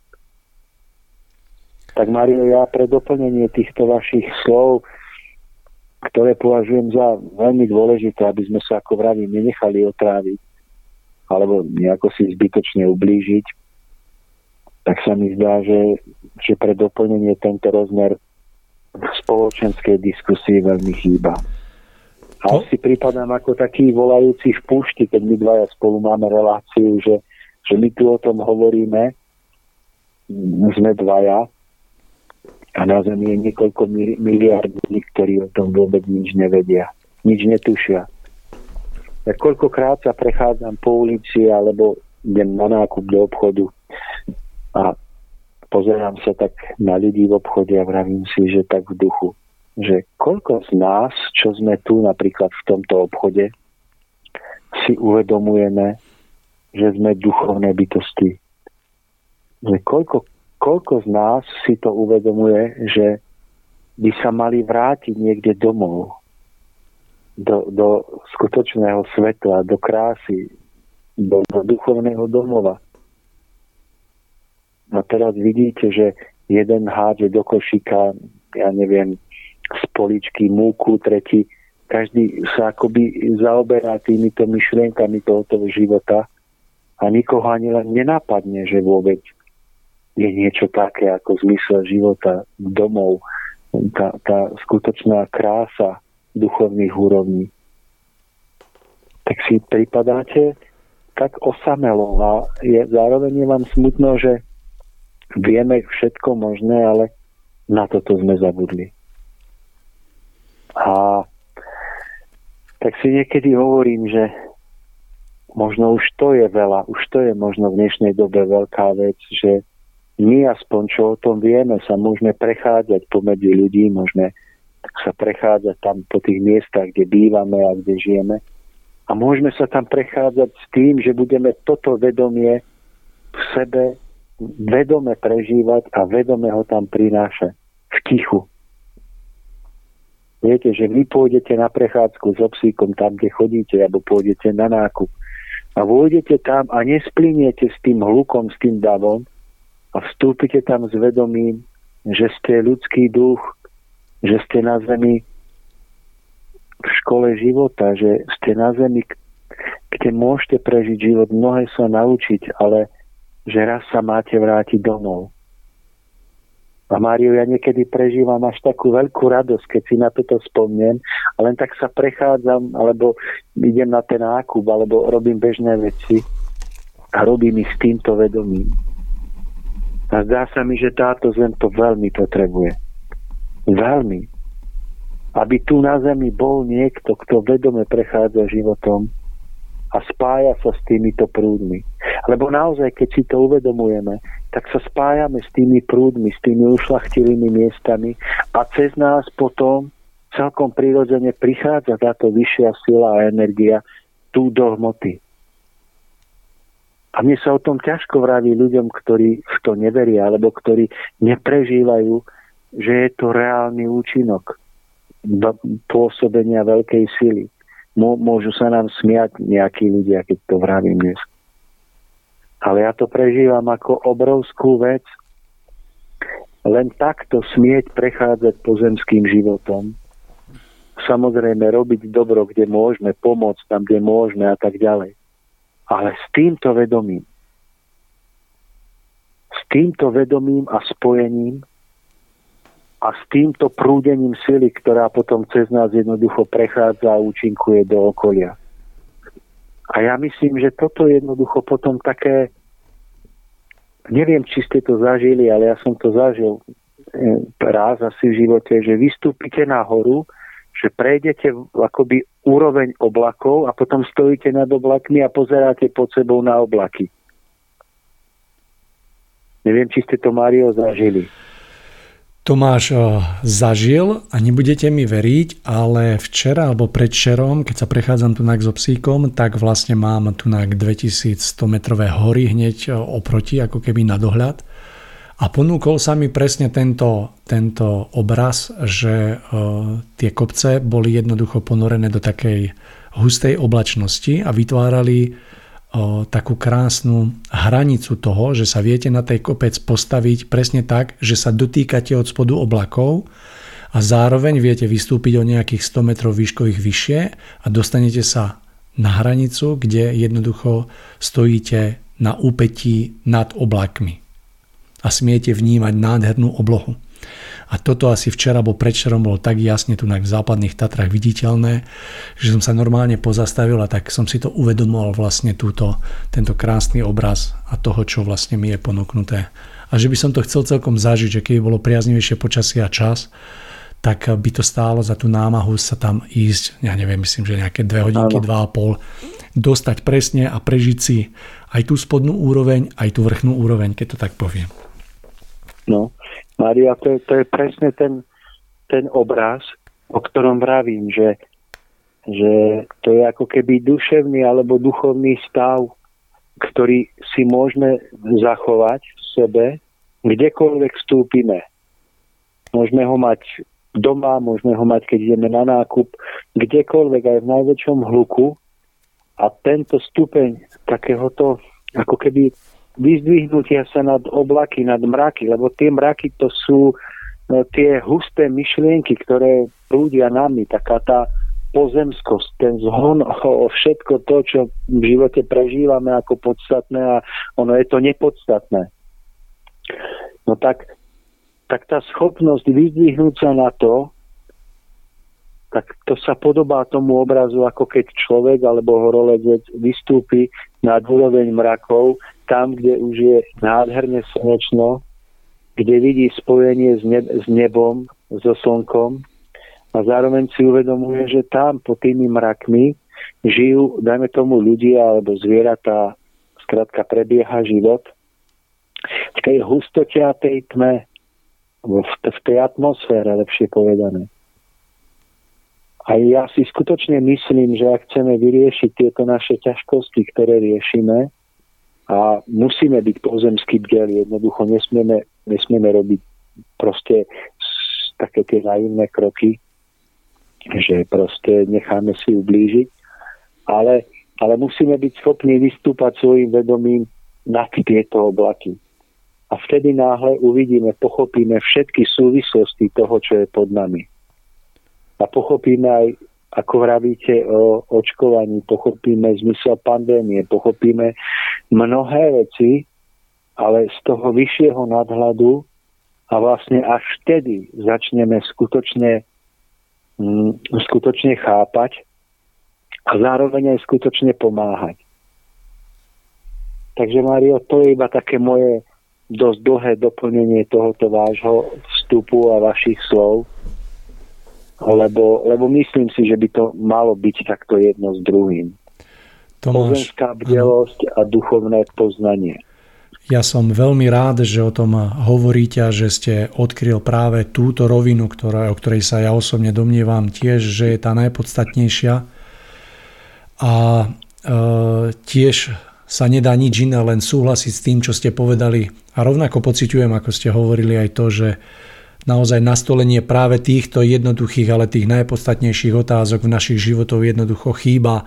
A mne chýba nielen v tomto období, ktoré momentálne prežívame, ale chýbalo mi to vlastne celý môj, môj, vlastne môj život, keď sa vrátim naspäť v tej mladosti, že za seba poviem, že som pocitoval veľkú nutnosť jednoducho stále v sebe otvárať tieto otázky a hľadať na ne odpovede a stretával som sa po väčšine po väčšine, dalo sa povedať stále v okruhu svojich najbližších, či je to rodina, priateľov, jednoducho s tým, že jednoducho tieto otázky vôbec uh, sa nenachádzali u týchto ľudí a vôbec tam nebol ani len záujem tieto otázky riešiť alebo ich sa aj nejako pýtať a vždy, keď som sa aj snažil nejako nastoliť ich ako keby hej, počas bežného dňa, tak prišlo také krátke zamyslenie, úvaha a jednoducho také odhodnené preč. Ja sa priznám, že mne z toho bolo veľmi smutno a je toho smutno.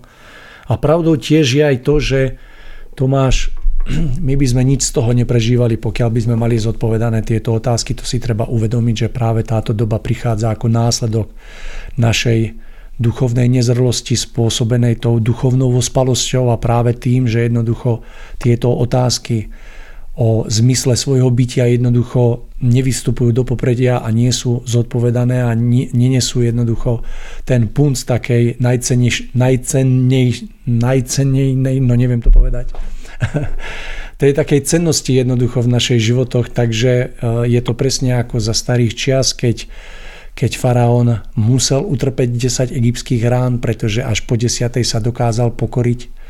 Po prežití 9 bol ešte stále pyšný a domnievam sa, že my s tou pýchou vôbec nie sme inak ako v tej dobe. Takže uh, chýba mi veľmi nastolenie týchto otázok, ale súčasne vnímam, že uh, ľudia, ktorí dneska jednoducho majú možnosť stáť ako keby v popredí, tak sú sami duchovne nezreli a jednoducho nepocitujú potrebu riešiť tieto otázky. A tí ľudia, ktorí jednoducho cítia tú potrebu, ako napríklad môžem povedať, že my dvaja, ktorí vytvárame aj túto reláciu a snažíme sa o tom neustále hovoriť, tak jednoducho sú ako keby v úzadí hej, a myslím si, že uh, nám k tomu ako ľuďom pomôže jednoducho táto doba, ktorá prichádza a ja ju vnímam ako veľmi pozitívnu práve preto, pretože bude ľudí a nás všetkých jednoducho prebúdzať. A veľmi mi to pripomína ľudí v roku 1938, ktorí si myslím, že po prežití hospodárskej kríze, ktorá bola len následkom istej morálnej biedy ľudí, tak jednoducho boli ľudia, ktorí mali bežné problémy a tiež jednoducho boli ako keby odvrátení od podstaty života. A po prežití tej doby, tých 7 rokov alebo 6 od 39 do 45, tak jednoducho tá doba spôsobila to, že ľudia v 45 si myslím, že sa dokázali postaviť do jedného šíku a do 60 rokov vybudovať, čo sa týka napríklad Slovenska, veľké veci.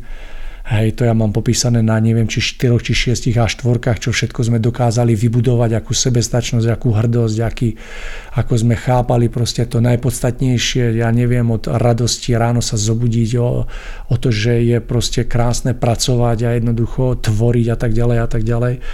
Tak e, sme tri generácie po tomto období a mám dojem, že sa, keď to poviem vo všeobecnosti, vysmievame hodnotám, že dneska sa oplatí byť viacej necnostný ako cnostný.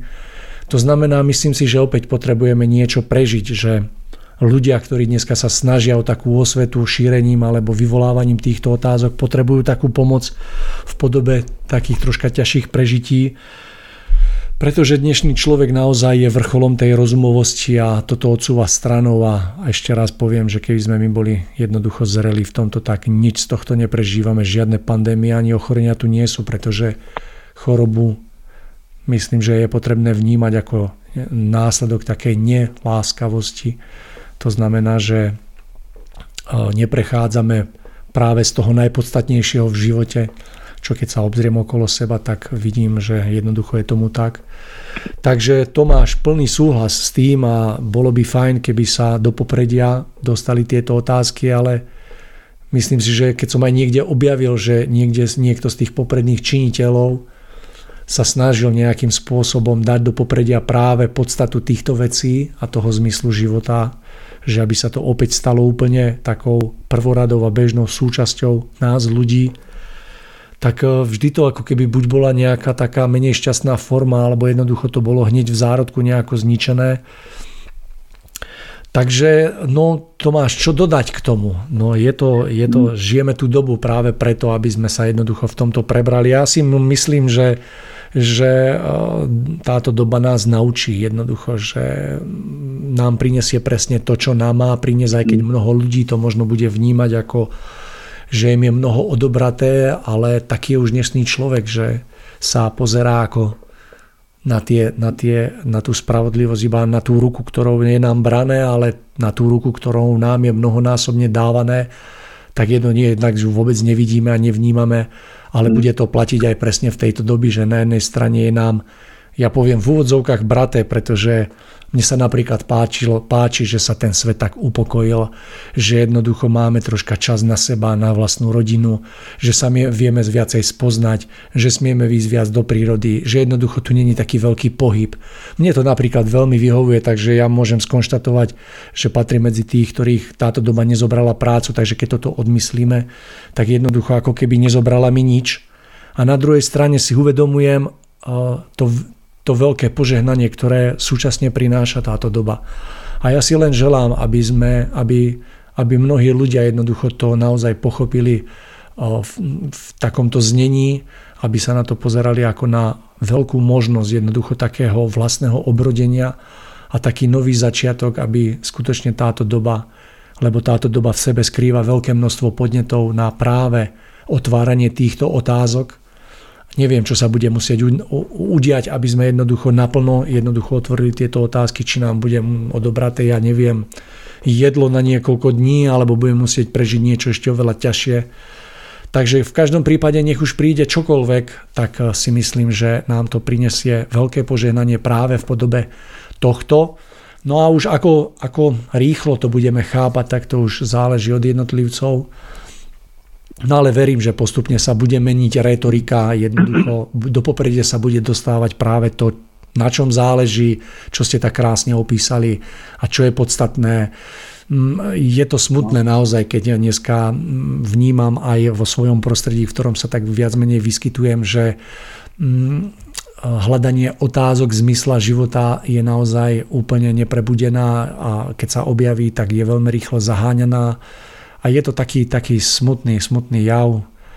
A je to pre mňa aj zaujímavé aj z toho pohľadu, že sa niekedy alebo často pýtam, že čím to je spôsobené, že jednoducho človek si nekladie túto otázku, pretože um, tú pominuteľnosť si ako keby vieme uvedomiť každým, každým dňom, vidíme, čo všetko sa deje a že raz sme tu a raz tu už byť nemusíme, takže je to také no, smutné. Halo, halo. Halo, počujeme sa, počujeme, Tomáš. Maria, trošku, trošku mi to tam zašumelo. Ja, ja som ešte k tomu no, možno chcel povedať, že uh, ja si myslím, že v každom jednom z nás, v každom jednom človeku je hlboko zakotvený obraz domova. A my ho máme v pozemskom pozemskom svete ako dom, dom alebo domov, v ktorom bývame. Niekto býva v dome, niekto býva v byte. A máme, máme tieto naše príbytky zariadené viac alebo menej pekne. Ale eh, v každom jednom človeku je zakorenený obraz domova a tento pozemský domov s malým D je iba pozemským napodobením alebo odrazom toho, čo cítime pod pojmom skutočný domov. Čo cítime vo svojom duchu, vo svojom srdci, keď necháme tento pojem na seba pôsobiť. A tak si myslím, že keď vravíme o oživení myšlienky na nás skutočný domov, tak že nevravíme o nejakej chimére, o niečom, čo je ľuďom cudzie, ale o niečom, čo je najvlastnejšie každému jednému z nás.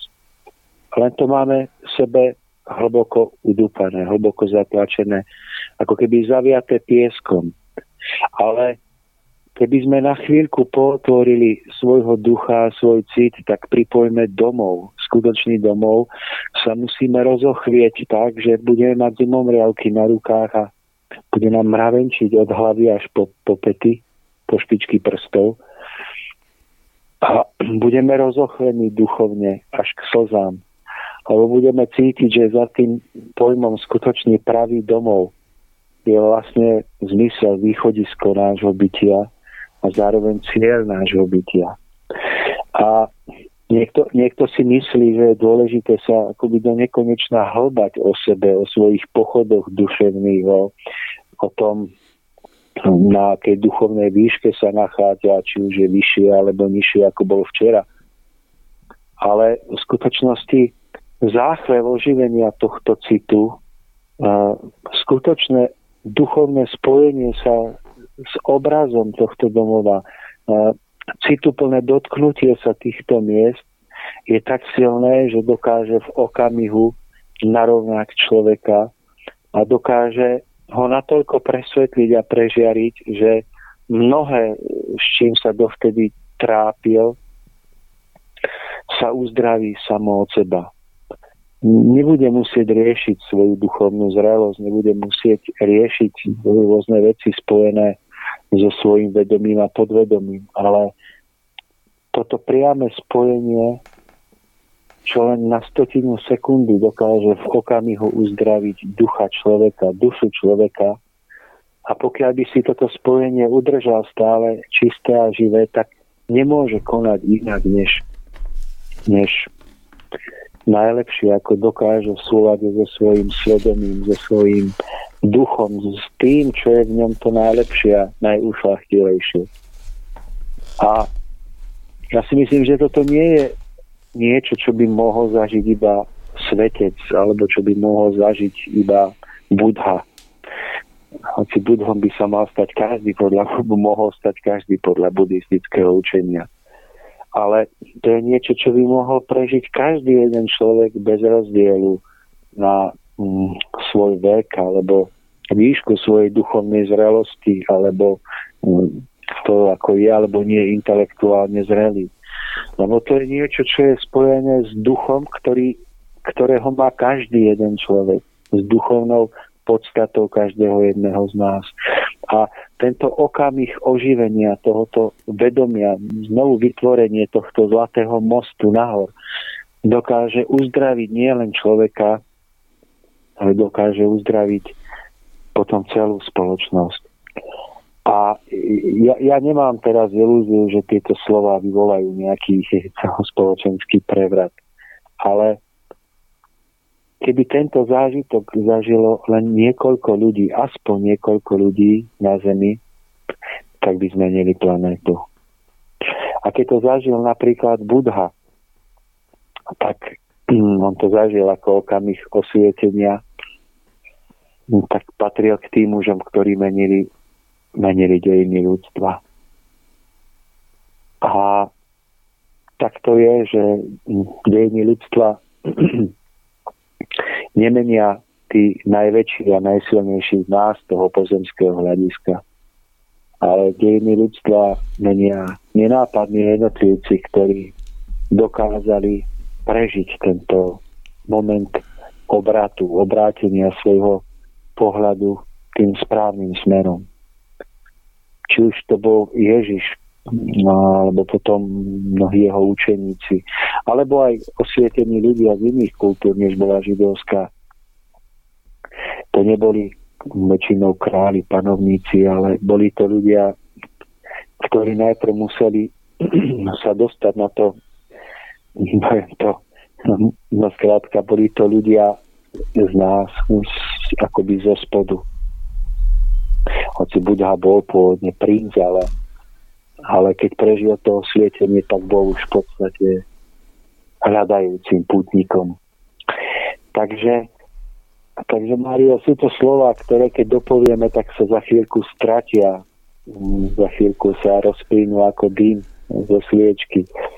Mm, ľudia si ich vypočujú, chvíľku zarezonujú a potom na ne zabudnú pod vplyvom nových myšlienok a nových vecí, ktoré im prídu do života. Ale v týchto jednoduchých slovách, v týchto myšlienkach, keby sme ich dokázali každý z nás v sebe udržať živé, svojim citom nad nimi bdeli, tak by mohli rozriešiť mnohé z toho, čo nás trápi dnes.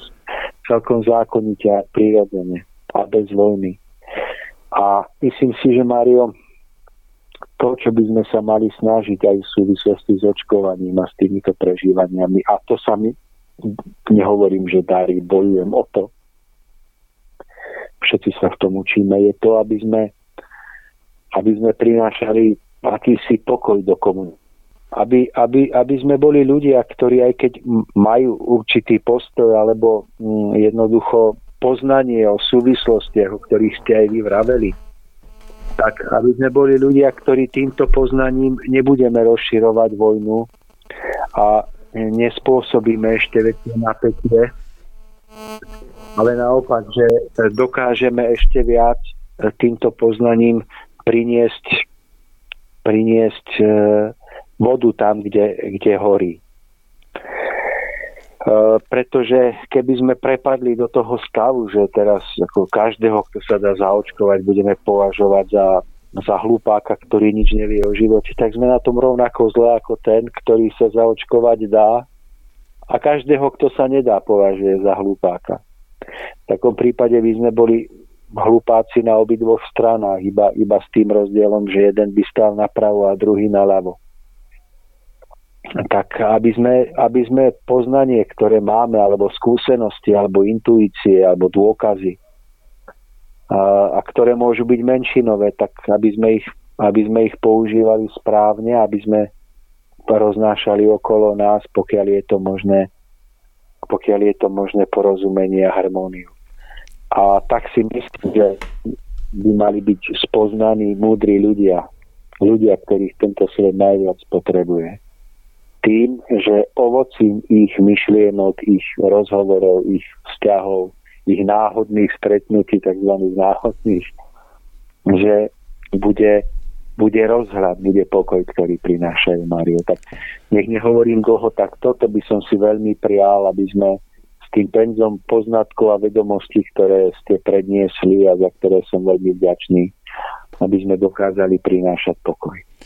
Tomáš, veľmi krásne ste to povedali a vnímam to obdobne a uvedomujem si presne tak, ako ste to vyzdvihol, že v období alebo v dobe, ktorá je pred nami, tak jediné, jediné, čo bude také smerodatné alebo také podstatné, bude práve zúročiť, zúročiť v tých ľuďoch, ktorí zúročiť to poznanie, to poznanie, celé to poznanie a pretaviť ho do pokoja, ktorý jednoducho dokáže, dokáže jednoducho ľudí naozaj ako keby tak utíšiť, upokojiť. A toto je to jediné, čo si myslím, že bude ako keby taký účinný liek na úplne všetko. Tomáš, navrhujem, aby tieto slova dozneli v melódii krásnej piesni, ktorú si pustíme, no a po nej by sme pokračovali v tou poslednou časťou a tam by sme si povedali niečo o novom type vakcín a o našom zázračnom a krásnom imunitnom systéme, takže súhlasíte? Áno, áno.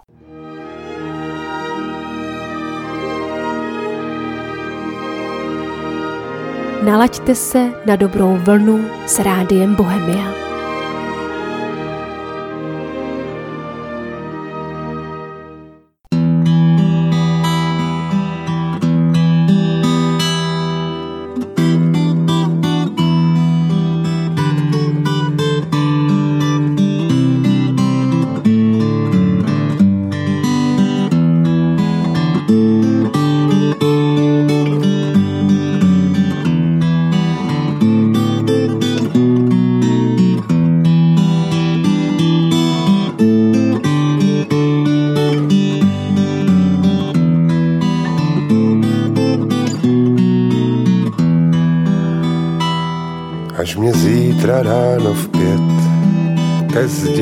Postaví, ještě si naposled dám vodku na zdraví, z očí pásku strhnu si, to abych viděl na nebe.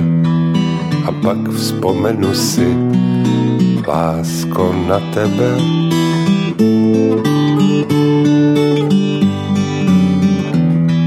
A pak vzpomenu si na tebe až zítra ráno v pět přijde ke mně kněz.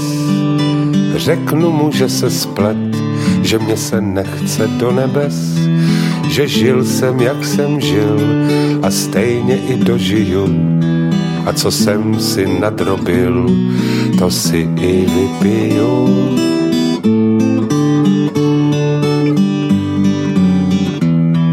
Co jsem si nadrobil, si i vypiju. Až zítra ráno v pět poručík řekne pal, škoda bude těch let, kdy jsem tě nelíbal, ještě slunci zamávám a potom líto přijde mi, že tě lásko nechávám samotnou tady na zemi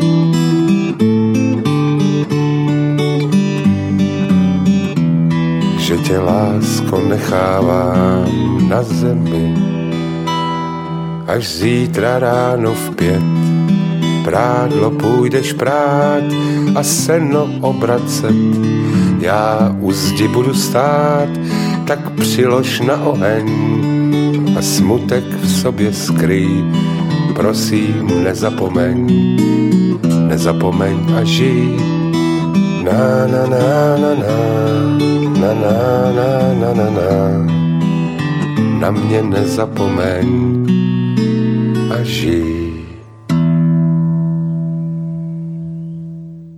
Takže, milí priatelia, po druhej prestávke sme späť a vstupujeme do záverečnej časti, tretej časti, ktorej rozprávame o očkovaní. No a tu nás čaká, že si niečo v krátkosti povieme o novom type vakcín, no a o imunitnom systéme. Takže Tomáš, nový typ vakcín. Je nám tvrdené, že vakcína proti COVID-19 je to najdôležitejšie, čo si máme nechať naočkovať. Ako veľmi vlastne potrebujeme túto vakcínu?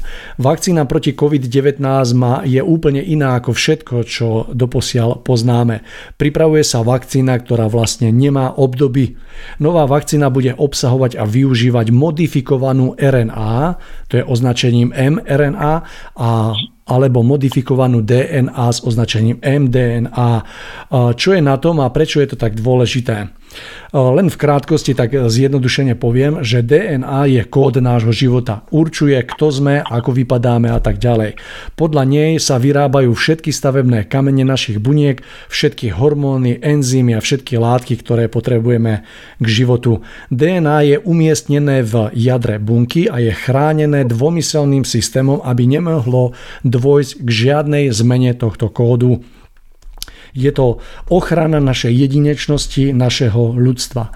Cudzia DNA alebo RNA nevstúpi do jadra našich buniek. Ochranný systém ju okamžite zničí. Takto to, tak bolo jadro navrhnuté. Celá bunka je zázrak, nad ktorými vedci žasnú celý život.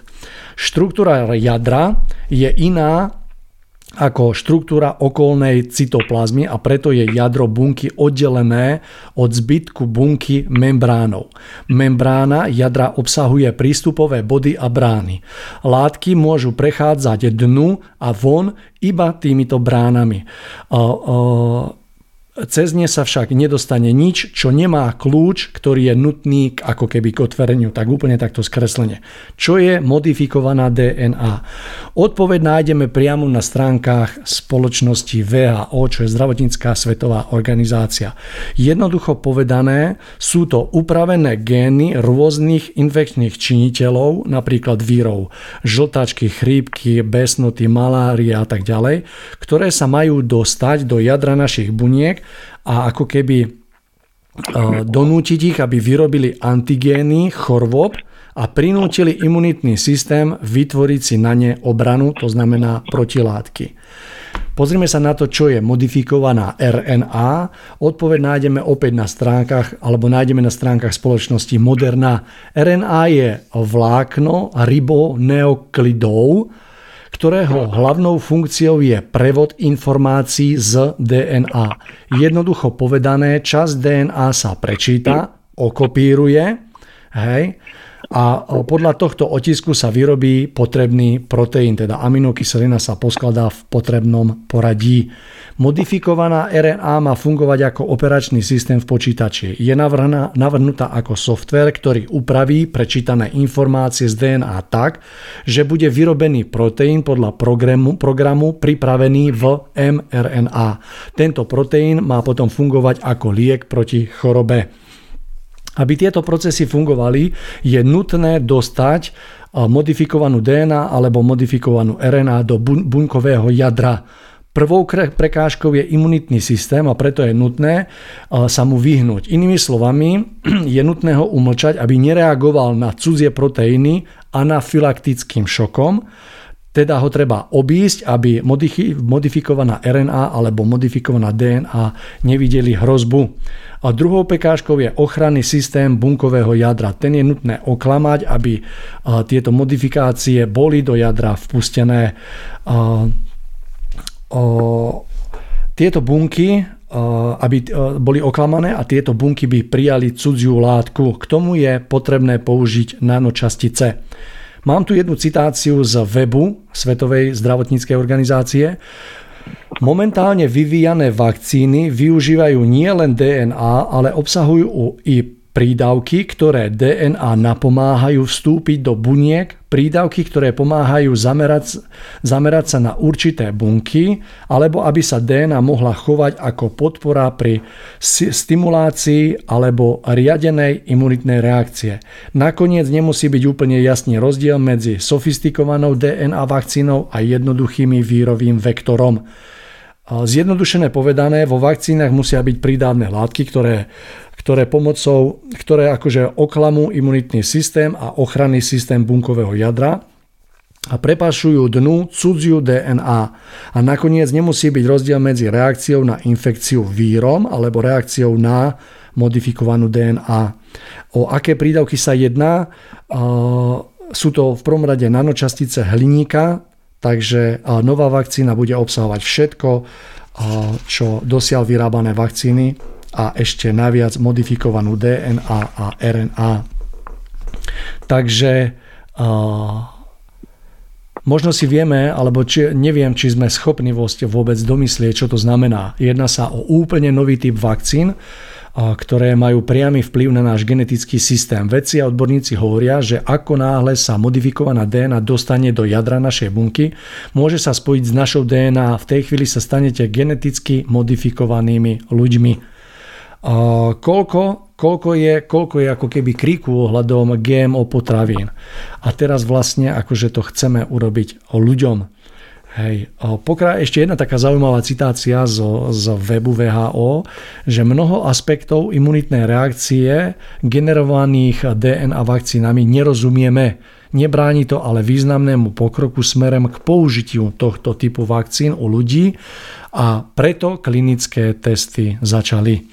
Takže toľko to k novému typu vakcín, dá sa k tomu dohľadať množstvo informácií a takisto tie informácie sú ako keby také rozchodné, že je tu jeden tábor, ktorý hovorí o absolútnej neškodnosti a potom sú tu nejaké, nazvime to odborné články, ktoré troška tak opisujú, ako keby, že o čo sa jedná.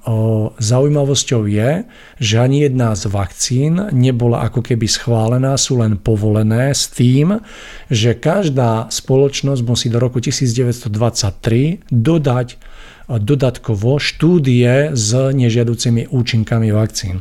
To, aby ste boli v obraze, milí poslucháči. Dobre, takže toľko k novému typu vakcín. No a teraz si povieme niečo o imunitnom systéme. Je to veľmi krásna téma, pretože e, budem hovoriť o e, ako keby imunite telesného tela a samozrejme imunita ako taká má aj svoj duchovný význam. Takže verím, že sa nám to podarí troška prepojiť a poviem tak, že e, platí to o tom, až čo ste vyhovorili, že my pokiaľ by sme mali ako keby e, tento e, život naplnený tým zmyslom a vedeli by sme naozaj prečo chodíme po tejto zemi a prečo sa smieme ráno zobudiť, aká je to veľká milosť, tak naša imunita jednoducho toho tela by bola tomu zodpovedajúca. To znamená, že ako by platilo, že pokiaľ máme podlomené zdravie, tak práve je to výsledkom alebo následkom absencie zodpovedaných týchto otázok. Takže poďme sa pozrieť na to, že zo všetkých strán sme ako keby bombardovaní strašiakom pandémie. Existuje ako keby jeden rozdiel medzi tými, ktorí pandémiu prežijú a ktorí jednoducho jej podláhnu. Zaujímavé je tiež, že súčasná medicína nám vôbec neponúka žiadne skutočné riešenie na COVID-19. Aj keď nás umiestnať do, do nemocnice a pripoja na dýchacie prístroje, v skutočnosti uzdravenie je ponechané iba na našom tele. Takže stále platí, ako keby porekadlo, že lekár lieči, príroda uzdravuje. Dýchacie kyslíkové prístroje nám dávajú iba viacej času teda nášmu telu, aby sme sa s chorobou vysporiadali. Pokiaľ to nedokážeme, tak je koniec.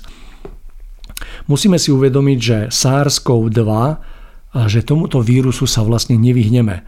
Tak ako každý z nás prekonal chrípku, tak každý skôr alebo neskôr prekoná aj COVID-19. Nejde o to, ako sa tomuto vírusu vyhnúť, skôr ide o to, ako sa na to pripraviť. V uplynulých 100 rokoch učinila medicína veľký pokrok. Počet chorých by vlastne mal logicky klesať. ale počet chorých každý rok stúpa.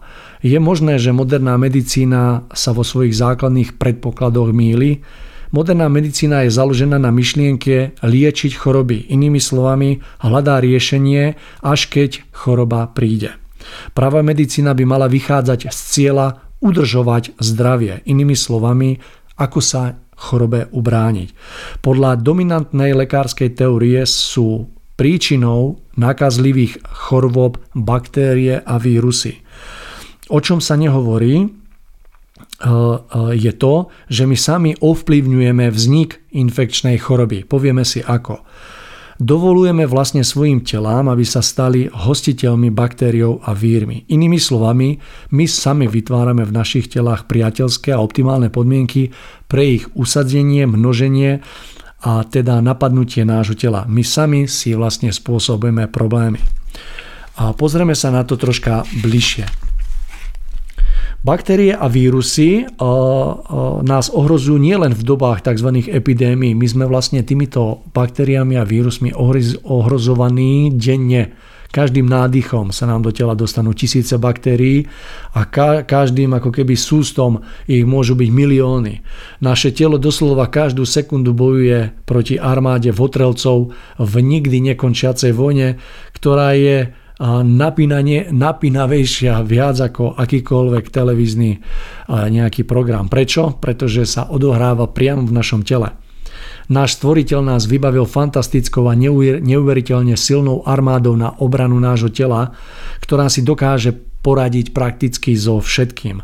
A nazývame ju imunitný systém a je to on, kto nás drží pri živote.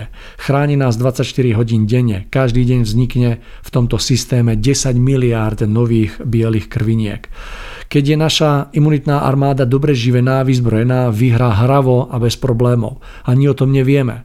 Pokiaľ sme chorí, tak je to preto, že je hladná, vysilená a bez zbrane. Povieme si niečo, ako, ako naša armáda funguje a, a že len keď jej rozumieme, môžeme s ňou spolupracovať. Čo oslabuje alebo dokonca paralizuje našu armádu, teda náš imunitný systém. Aké zbranie imunitný systém používa ako, ako mu ich dodať. A čo urobiť preto, aby sme sa vôbec nemuseli báť pandémie COVID-19 a či je posilnenie imunity nebezpečné, keď niektoré komplikácie COVID-19 spôsobujú prehnané reakcie imunitného systému. V katastrofických scenároch okolo pandémie a ich rizik sa vždy ako keby zabúda na jeden dôležitý detail a to ten, ako poukážem to napríklad pri španielskej chrípke v roku 1918, bolo infikovaných 500 miliónov ľudí. Všetci, ako keby všetky médiá, všetci sa sústredili na to, že pri tejto pandémii zomrelo 40 miliónov ľudí. Je to desivé číslo, to je fakt, ale zapomína sa na fakt, že viac ako 90 tisíc, teda 90% ľudí túto pandémiu prežilo. Možno by bolo akože lepšie viac ako počítať mŕtvych, sústrediť sa na to, prečo toľko ľudí prežilo. A ako sa vlastne zaradiť do tejto skupiny, ktorá takúto epidémiu prežije. Chcem podotknúť, že teraz budeme hovoriť len o ochrane nášho tela a všetci naši poslucháči, Tomáš ako aj vy, vieme, že jednoducho je, to, je tam priamy súvis medzi ako keby našou duchovnou zrlosťou a týmto imunitným systémom. Takže budem hovoriť len na telesnej rovine na tom, v akom stave ako správne, alebo naopak ako nedostatočne a prehnanie reaguje náš, na naše, na, ako náš imunitný systém, na tom záleží naše uzdravenie alebo jednoducho na to, že mu podľahneme. Imunitný systém nás v prvom rade chráni pred inváziou nepriateľov alebo proti preniknutiu patogénnych baktérií, vírusov, parazitov a pliesni do nášho tela je to jeho hlavná úloha. Čím lepšie si tento, túto úlohu plní, tým sme zdravší. Pokiaľ je, sa nepriateľom podarí preniknúť touto obranou, líniou, tak s nimi potom imunitný systém bojuje. Oslabený imunitný systém znamenajú dve veci. Jednak, že patogény veľmi veľmi ľahko prenikli do tela a následne víťazia nad našou obranou a vtedy, vtedy môžeme sa postarať ako sa môžeme vlastne postarať o imunitný systém, aby vlastne sa v, te, v akejkoľvek pandémii o nás postaral. Takže poďme sa pozrieť na nejaké dobré správy. Ako funguje náš imunitný systém? Imunitný systém je tak zložitý a komplexný, že na základe jeho výskumu vzniklo už niekoľko vedných odborov. To, čo si teraz povieme, bude veľmi zjednodušené, aby to mohol každý pochopiť, ale napriek mojej snahe to bude troška také v úvodzovkách dlhšie, ale vydržte, pretože to stojí za to. Porozumenie toho vám prinesie veľa dobrých správ. Imunitnú, imunitu delíme na vrodenú a získanú. Tá vrodená je dôležitejšia, pretože je to ako keby naša prvá obraná línia. Chráni nás neustále automaticky. Tá získaná imunita sa utvára až po kontaktu s konkrétnou baktériou, vírou alebo inou látkou. Imunitný systém bojuje proti votrelcom niekoľký, niekoľkými spôsobmi. Prvý je pomocou protilátok, Druhý je skrze, nazvime to takých požieračov nepriateľov, sú to makrofágy alebo fagocity, pomocou zabíjackých buniek, to sú NK bunky alebo T lymfocyty a vytváraním pamäťových buniek. Len tak v krátkosti ku každej kategórie že protilátky. Vírusy majú také hroty, pomocou ktorých sa akože nabúravajú e, cez e, bunkovú stenu do bunky. Protilátky fungujú tak, že obalia tieto hroty a vírus sa tým stáva neškodným, nemá už schopnosť sa dostať do bunky. Pretože s vírmi a koronavírmi sa stretávame neustále a tieto víry sú podobné, ako napríklad vírus spôsobujúci nádchu. Na našich slizniciach sa neustále nachádzajú nešpecifické protilátky typu IgA, ktoré svoju majú schopnosť neutralizovať aj koronavírus SARS-CoV-2 spôsobujúci ochorenie COVID-19. Peter Doshi, editor časopisu British Medical Journal, uvádza v článku COVID-19 zo septembra 2020, rastúce množstvo informácií z výskumu, ktoré potvrdzujú predošlú získanú imunitu voči vírusu SARS-CoV-2, by mala donútiť ľudí, ktorí riadia pandémiu, aby prehodnotili svoje základné domnenky o tom, ako sledovať náchylnosť populácie a monitorovať šírenie epidémie. 20 až 50% ľudí je schopné reagovať na nový typ víru ako na známu vec rýchlo a efektívne. To je prvá dobrá správa, že 20 až 50% ľudí má akože získanú imunitu. To tiež znamená, že mnohí pozitívne testovaní ľudia nie sú infekční a nie sú ani chorí, pretože ich organizmus víry neutralizoval. Testy neukazujú, či máme víry infekčné alebo či sú neutralizované. No a tá druhá správa je, že pozitívny test neznamená, že sme chorí. Pokiaľ nemáme príznaky ako napríklad hory, horúčku alebo nejaké zažívacie problémy s horším dýchaním, znamená to, že sme infekciu už prekonali. Takže mnoho ľudí jednoduchú infekciu prekoná bez toho, aby mali akýkoľvek príznam. To znamená, tá prvá obraná línia imunitného systému sa o to postará.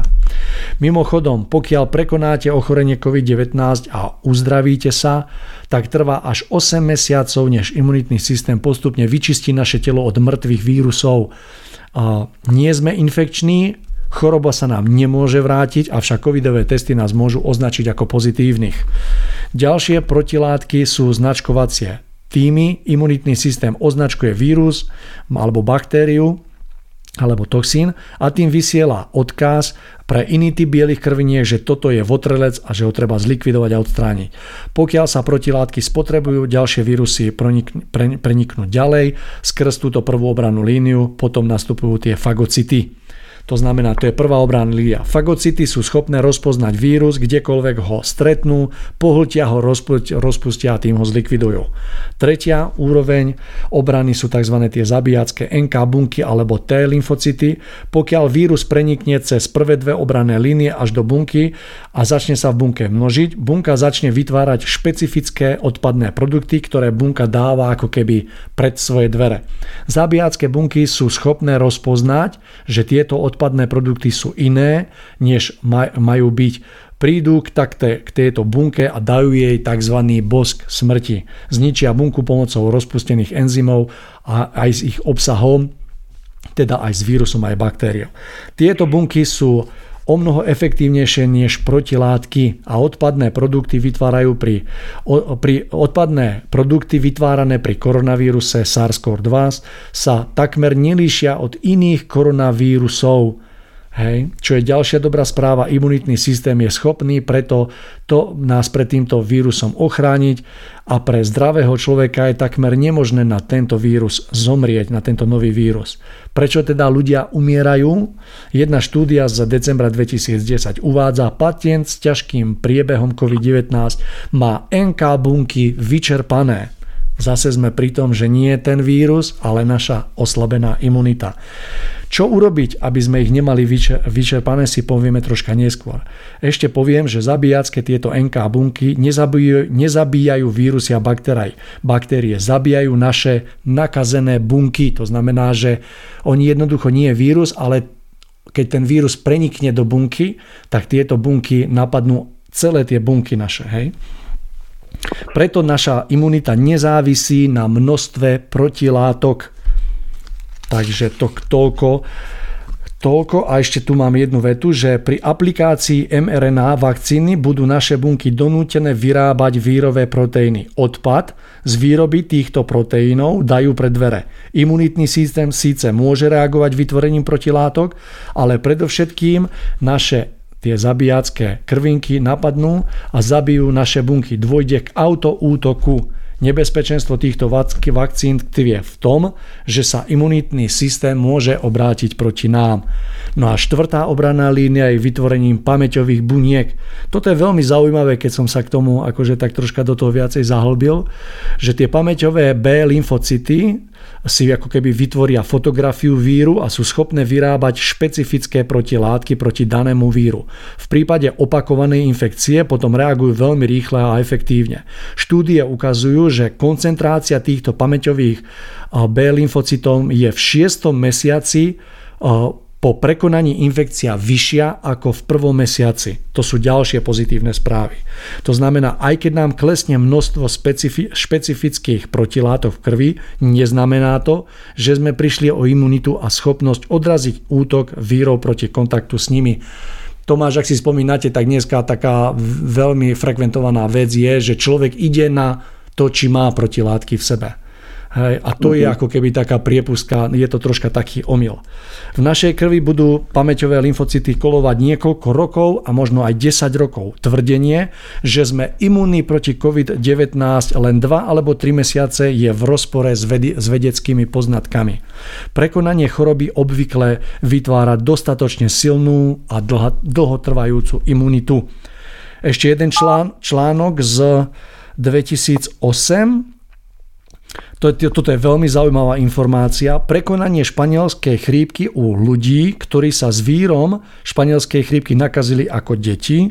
Existuje niekoľko zdokumentovaných prípadov, že ešte v roku 2008 ich imunitný systém niesol stopu a informáciu o prekonaní infekcie, ktorá znamenala, že tam bola schopnosť reagovať i pri opakovanom kontakte s týmto vírom.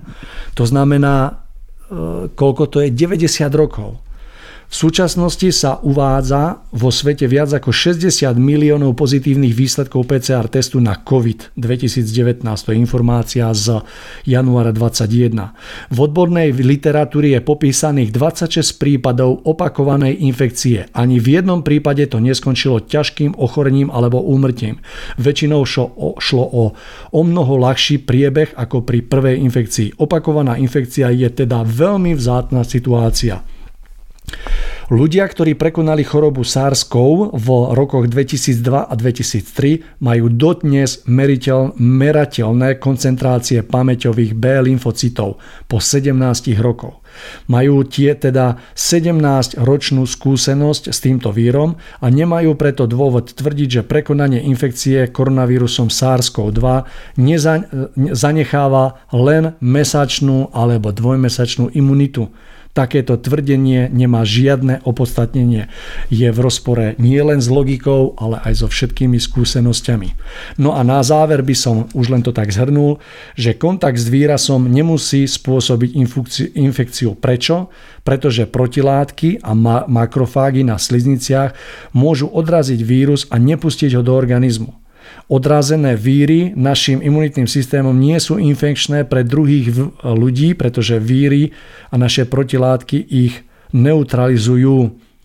Infekcia teda nemusí znamenať ochorenie. Ochorenie nemusí znamenať tvorbu protilátok. Nízka hladina protilátok neznamená slabú imunitu, pretože imunitná odpoveď závisí na pamäťových bunkách.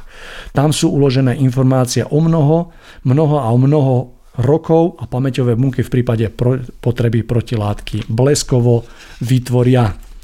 Takže toľko k tejto časti a teraz sa pozrieme na to, Prečo umierame? Príčinou infekcií nie sú vírusy a baktérie. Príčinou je oslabený imunitný systém, ktorý, nedokáže s infekciou, ktorý si nedokáže s infekciou poradiť. Pokiaľ musíme užívať antibiotika, je to väčšinou preto, že máme oslabený imunitný systém a antibiotika ho ešte viacej otupujú. Pozrieme sa na to, čo oslabuje a ohrozuje náš imunitný systém z toho telesného hľadiska. V prvom rade sú to cukry. Na jednej univerzite sa zistilo, že iba 10 kociek lyžičku zníži aktivitu neurofilov na 50% a to po dobu 5 hodín. Pri konzumácii 30 kociek cukru sú paralizované na 100%. Takže pokiaľ si, k tomu, pokiaľ si dáme jednu plechovku sladkej limonády, znížime aktivitu týchto krviniek na 50%. Pokiaľ si k tomu dáme zákusok, viete si to máš predstaviť. Priemerná spotreba cukru Slováka alebo človeka žijúceho v Slovenskej republike je 35 lyžičiek cukru. Záver si môžete, mini poslucháči, urobiť sami. Aby bola táto informácia kompletná, konzumácia kompletných sacharidov a konzumácia celého ovocia nemá na aktivitu týchto neurofilov žiadny vplyv. V druhom rade sú to živočišné tuky a bielkoviny. Existujú štúdie, ktoré dokazujú, že živočišné tuky doslova paralizujú náš imunitný systém a to na všetkých úrovniach. So živočišnými produktmi najviac dostávame do tela extrémne množstvo cudzorodých a syntetických látok. Naše telo sa musí neutralizovať a vylúčovať, inak by došlo k postupnej otrave. To sa, to sa, to, o to sa všetko stará imunitný systém a naše bunky to natoľko vyčerpáva, že potom nemajú silu bojovať s tými votrelcami v podobe baktérií a vírusov. Útok proti imunitnému systému výrazne obmedzuje fajčenie, alkohol a práca v toxickom prostredí a chémia v potravinách. V treťom bode je to nedostatok živín. Hladná armáda je slabá armáda a najviac nedostatok vitamínov, minerálov, stopových prvkov vlastne blokuje imunologický dohľad. Je to, ako by vojaci stratili schopnosť vidieť. Slepý vojak nie len, že nepozná nepriateľa, ale pri útoku strieľa naslepo a často aj do vlastných radov. Je tiež dobre vedieť, že konzumácia veľkého množstva rafinovaných cukrov spôsobuje tzv. luxovanie vitamínov a minerálov z nášho tela. Sú spotrebované na likvidáciu následkom riadenia cukru a potom jednoducho nemá, nemajú silu na obranu nášho organizmu. V štvrtom bode je to nedostatok pohybu a nedostatok kyslíka.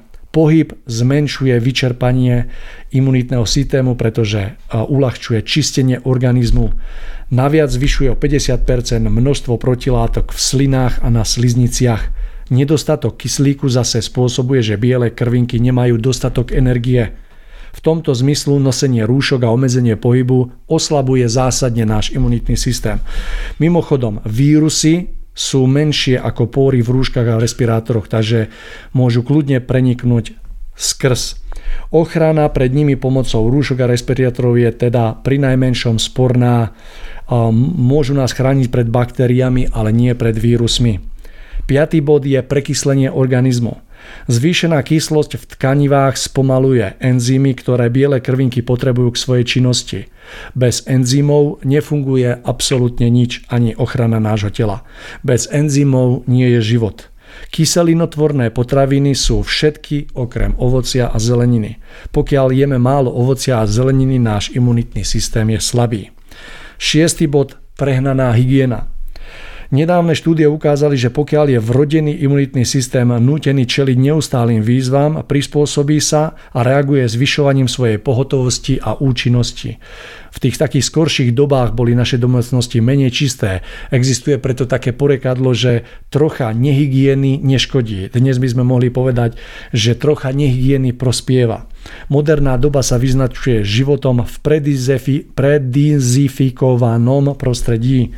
Naše imunitné systémy tak majú malú stimuláciu a udržujú sa len v núdzovom režime. Ako náhle sa potom stretneme s nejakou silnejšou alebo, novo, alebo novšou infekciou, imunitný systém ju nedokáže zvládnuť.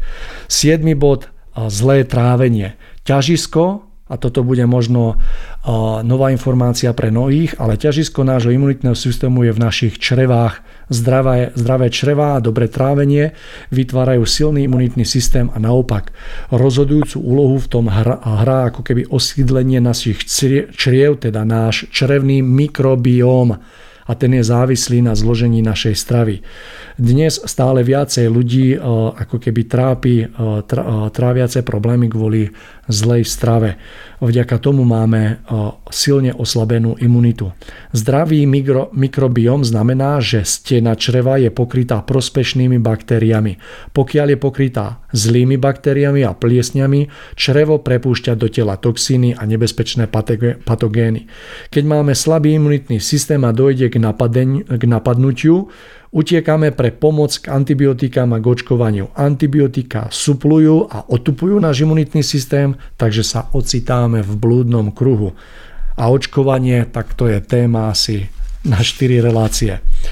8. bod sú antibiotika a chémia. Stav našich čriev silne ovplyvňuje konzumácia antibiotík. Tie sa akože vybývajú, ako e, tie vybijú v črevách úplne všetko. A než sa stihne mikrobióm obnoviť vďaka špatné, e, ako zlému druhému, druhu jedla v našich črevách sa rýchlo namnožia nevhodné baktérie. Oslabí sa črevo a prospešné baktérie už potom nemajú žiadnu šancu. Tým nedôjde ani k obnoveniu silného imunitného systému. Deviatý bod je strach a stres. Pri prežívaní stresu vylučujú naše nadobličky hormóny mobilizujúce náš organizmus na prežitie.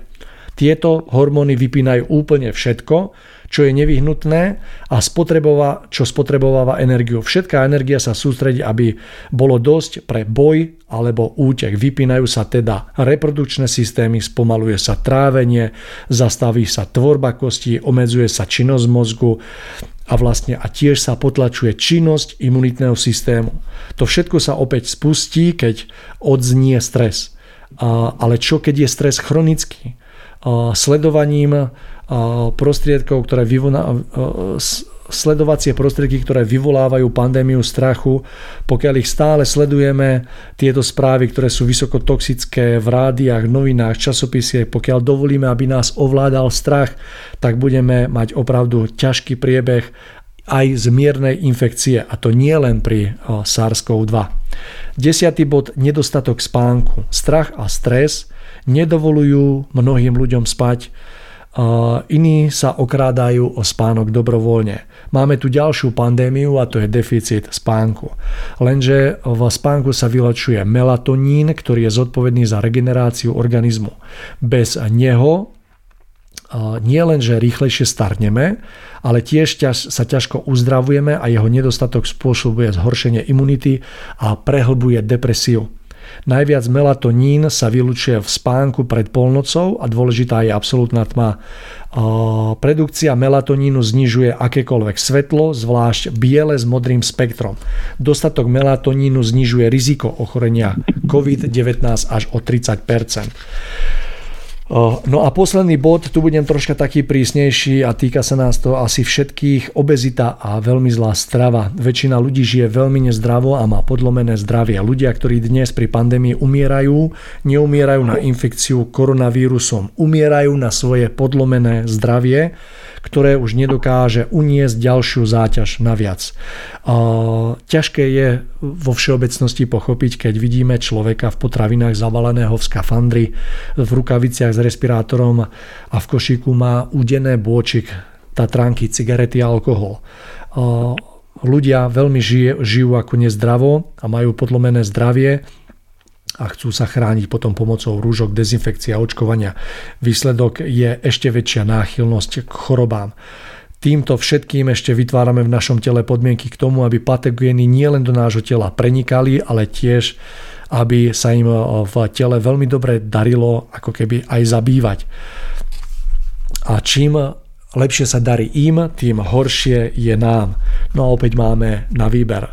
Buď oslabovať svoj imunitný systém, podľamovať svoje zdravie a spoliehať sa na lieky, očkovanie, na lekárov, a ktorí radšej nechajú zomrieť pacienta, než aby mu dali účinný, ale nepreverený liek, napríklad ten isopirinosín, ivermectín, pretože by mohol spôsobiť vedľajšie účinky, alebo máme možnosť zodpovedať, teda zobrať zodpovednosť do svojich rúk.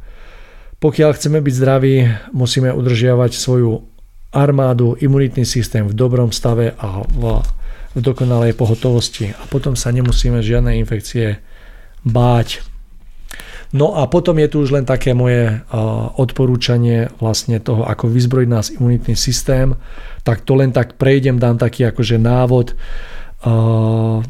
Biele krvinky, tie lymfocyty a makrofágy vyrábajú voľné radikály, ktorými odstrelujú nepriateľa, čím narušia jeho bunkové, bunkové jadro a štruktúru a potom ho veľmi ľahko zničia. Tieto voľné radikály však môžu rovnako poškodiť aj biele krvinky nad ochranu pred voľnými radikálmi, preto používame za sobu antioxidantov.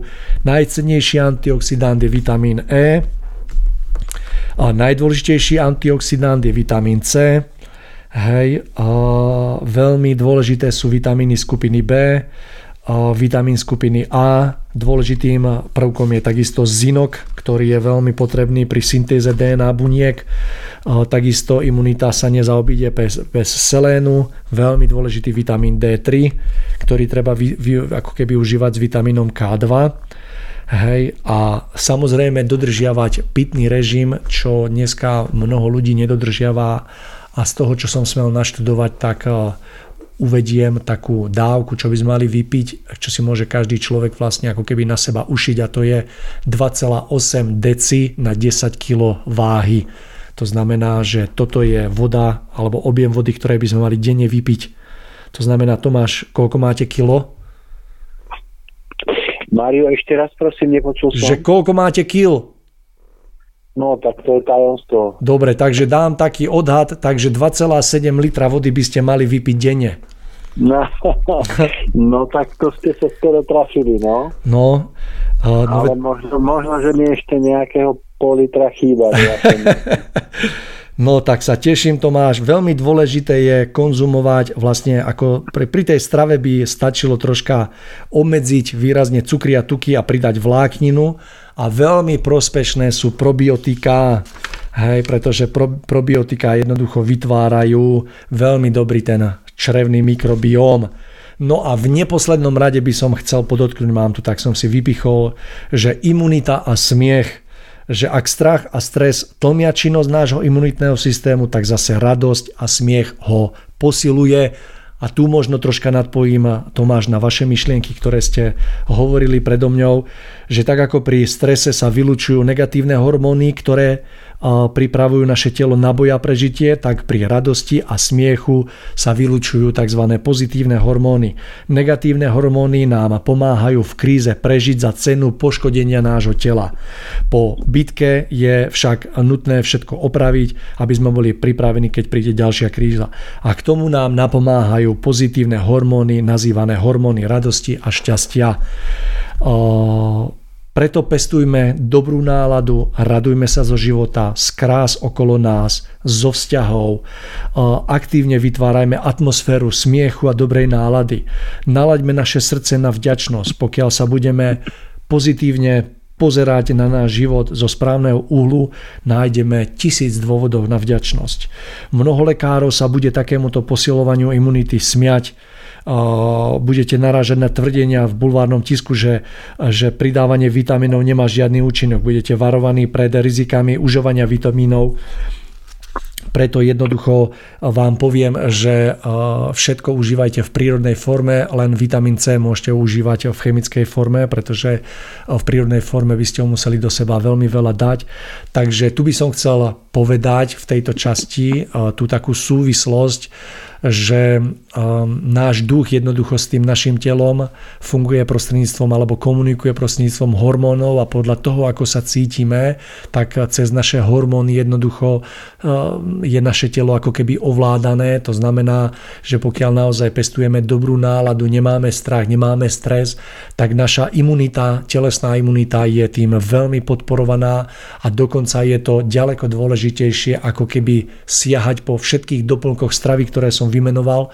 Samozrejme ten ideál je spojiť tieto dve časti, to znamená naozaj sa udržiavať v dobrej nálade, v tom, ako som povedal, v tej vďačnosti a v tej radosti a samozrejme tak sa aj troška postarať o to naše telo a myslím si, že práve táto kombinácia je jednoducho tým riešením. Keby som mal už len povedať jednoducho, že nejaké také čísla pre ľudí, ktorí by chceli počuť nejaké také odporúčanie konkrétne na jednotlivé dávky tých vecí, tak som si tu tak pripravil, tak Denne by sme mali preventívne konzumovať 1,5 gramu vitamínu C rozdeleného do troch dávok, 1B komplex, jedna tabletka denne, vitamín E niekde okolo 100 až 150 mg hej, denne zinok, môžeme formou dyňových semienok alebo 50, 15 až 20 mg v doplnkoch stravy. Selen odporúčam, veľmi dobrá prírodná forma sú paraorechy 1, 2, maximálne 3, dajte pozor, pretože veľmi rýchlo sa dá predávkovať selénom, čo má negatívny dopad na naše zdravie. Takže tak, potom vitamín D3 odporúčam sú veľké, veľké rozpory tam v akých jednotkách. Odrazil som sa od veľkých odborníkov a mám vlastné skúsenosti, odporúčam. My sme dlhodobo podhodnotení vitamínom D3, keby sme si dali zmerať každý z nás jednoducho tú hodnotu v tele, tak je hlboko pod minimum. To znamená, odporúčam na 5-6 mesiacov 5000 jednotiek denne a potom to udržiavať na 1000 jednotkách denne. Majme na pamäti, čím viac sme opálení, tým menej dokážeme D vitamínu 3 prijať, no a ten vitamín K2 niekde okolo 40 až 50 mg, alebo to je mikrogramov, pardon, na deň. Takže ešte, ešte jedno pekné odporúčanie, že existuje niečo, čím môžeme posilniť našu imunitu o 25 až 50% úplne zadarmo a to je cvičenie. Štúdie ukazujú, že keď necháme dieťa, dieťa pobehovať vonku 6 minút, tak množstvo imunitných buniek v jeho krvi sa zvýši o 50% Polhodinová prechádzka denne môže znížiť riziko infekčného ochorenia dýchacích ciest do 30 to znamená, ako je to možné, približne 95% infekcií štartuje na vlhkých tkaniach očí, nos, nosa a úst. Hej, to znamená, že výskumy ukázali, že ľudia, ktorí sa trikrát týždenne venujú pol hodiny aerobnému pohybu, tak majú o 50% vyšší obsah protilátok v slinách. Hej, no a v neposlednom rade ešte dva také veľmi dôležité veci na posilnenie imunity a to je dajte si milí priatelia po každom, po každej teplej sprche, aj sprchu studenú, to znamená otužujte. Tí, ktorí to chcete posunúť ďalej, môžete bežne otužovať, poviem za seba, už dva roky nepoznám teplú vodu, len, len v ľadovej vode. No a v neposlednom rade tiež veľmi podstatná vec na posilnenie imunitného systému, teda no, systému je občasné pôstovanie. Nebojte sa, milí priatelia, pôst vám vždy len pomôže, nemôže vám uškodiť, takže sa nebojte ho uh, akoby zaradiť do svojich bežných dní a možno začať tým, že uh, si stanoviť taký posledný deň, teda hodinu, poviem príklad o 18. že sa napapáme a potom sa napapáme ráno, ja neviem o 6. to znamená, že hovorí sa tomu také prerušované hľadovanie a Samozrejme môžete siahnuť aj po mnohých dobrých veciach. Vymenujem pár, ako je ženšen, chlorela, dračia krv, vilka kora, propolis, grepové semiačka, lipový kvet a je toho veľmi veľa. Kordyceps a samozrejme v neposlednom rade naše vlastné byliny, ktoré tu vieme proste natrhať ako je žihlava a všetky možné takéto veci. Vráťme sa k prírode. Takže, milí poslucháči, toľko to, toľko to z mojej strany. No a ešte dám taký, takú, takú jednu návod, že pokiaľ dostanete túto infekciu, nebojte sa užiť vitamínu C 5 gramov naraz a potom každé 2 hodiny 1 gram. Hej, nebojte sa tejto dávky, je to veľmi prospešná dávka pre nás zvýši treba potom hodnoty aj vitamínu E, aj vitamínu zinku. Pokiaľ by niekoho toto zaujímalo, tak kľudne na mailik odpíšem. Takže Tomáš, toľko to z mojej strany na dnes. Takže uh, som veľmi rád, že sme smeli v závere porozprávať troška o tej našej imunite a troška odkryť aj tú súvislosť, ako to súvisí s takým našim uh, vlastne vnútorným životom a pochopením zmyslu toho života. A uh, možno teraz není priestor o tom troška širšie rozprávať, ale chcem určite povedať, že tá súvislosť tam je bez ohľadu na to, či jednoducho človek je verí alebo nie, ale naozaj to, do akej miery je naša imunita tela jednoducho schopná, silná, je priamo úmerná, závislá od toho, aký sme imunní duchovne, to znamená, ja si osobne spájam napríklad tú oslabenú imunitu aj s takou našou troška neschopnosťou reagovať správne na jednotlivé podnety, a cesty osudu, ktoré sme nútení prežívať na našej ceste životom. Samozrejme naučiť sa ich zvládať a správne reagovať v takom kľude, to je to umenie, ktoré sa máme učiť a ku ktorému by to malo vlastne celé smerovať. Takže uh, myslím si, že keď sa naučíme správne zvládať všetky podnety, ktoré nám do našeho dňa prídu, a keď e, sa naučíme jednoducho správne reagovať na všetky, všetky také problémy, ktoré sme si buď sami vytvorili, alebo sú nám do cesty pridané preto, aby nás za čo poučili, tak si myslím, že sa to odzrkadli aj dobrou telesnou imunitou a naozaj sa nemáme čoho obávať. Takže Tomáš, toľko z mojej strany, odozdávam vám slovo. No tak ja už Mario na záver Eh, poďakovať, poďakovať sa. Tak Mario, ďakujeme, že sme to nejak spoločne takto zvládli a že, že sme mohli zase takto premostiť aj v tej rovine, ktorou vy sa zaoberáte a naozaj máte dobré informácie a sa veľmi teším, lebo vidno to aj na vás, aj na vašom na vašej kondícii, takže keď vás niekto uvidí naživo, tak uverí. no a eh, No ja sa teším, no, že budeme pokračovať ďalej zase v nejakej téme zaujímavej. No a dovtedy prajem vám aj našim poslucháčom krásne, chcem som povedať jarné, ale už by mali byť letné dni. A u nás na Orave akurát práve vyšlo nádherné slniečko po niekoľkých dňoch dažďov. Práve v priebehu našej relácii sa to tak nejako rozjasnilo. Takže mám z toho veľmi, veľmi dobrý pocit. No a prajem tento pocit svetla v duši, aby mal každý jeden z nás, aj keď by sa náhodou zase zamračilo. Tomáš, no aj tu sa vykúklo slniečko, tuto mám pred oknom také vysoké brezy a pomedzi ne a pozerám, že aj čistá obloha. Asi to len na chvíľočku, asi príde zase oblačnosť, ale tiež sme sám. Uh, tiež sa veľmi teším, Tomáš, keď si smieme takto opäť sadnúť a aj napriek tomu, že ten čas je čoraz vzácnejší, ale ja verím, že sa nám bude vždy dariť nejako sa takto stretnúť a verím, že, že nie ďaleko je chvíľa, kedy budeme môcť vycestovať tak expedične do Bystrice a že dáme si také live vysielanie, kde sa budeme smieť vidieť naživo aj s našimi priateľmi zo Slobodného vysielača. No a čo dodať na samotný záver, milí poslucháči? Usmievajme sa, težme sa, prechádzajme sa, otužujme sa, nemajme strach, buďme plní dôvery a pokoja a ja verím, že obdobie, ktoré je pred nami, sa nám podarí zvládnuť a prejsť bez újmy a že budeme raz smieť spoločne žať plody toho, čo nám prinesie. Takže Tomáš, ďakujem aj vám. Tak. No, želám vám ešte nádherný večer, je pred nami víkend, takže milí priatelia, prežite krásny víkend, oddychnite si hlavne, no a nebojte sa. Tomáš. Dovidenia. Dovidenia. Ďakujeme krásne. Do počutia. Do počutia.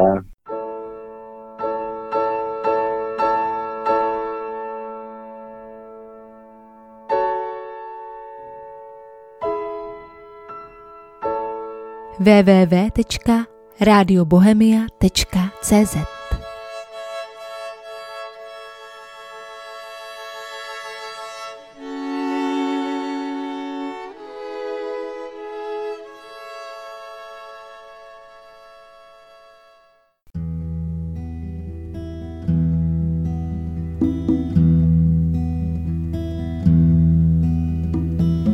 Já viděl divoké koně, běželi soumrakem.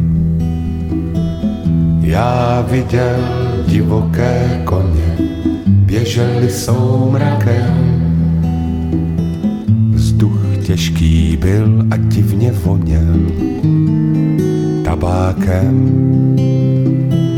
Vzduch těžký byl a divně voněl tabákem.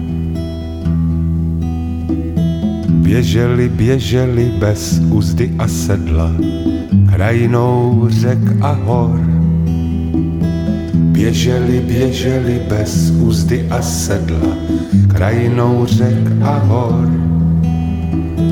Sper to čert, jaká touha je to vedla za obzor.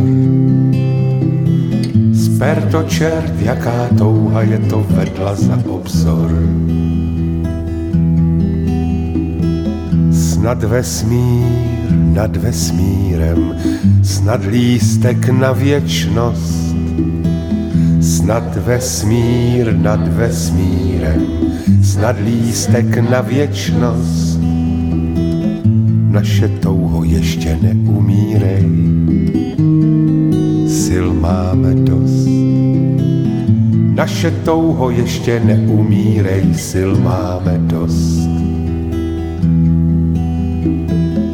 Nozdrách sládne zápach klisen na břehu jezera.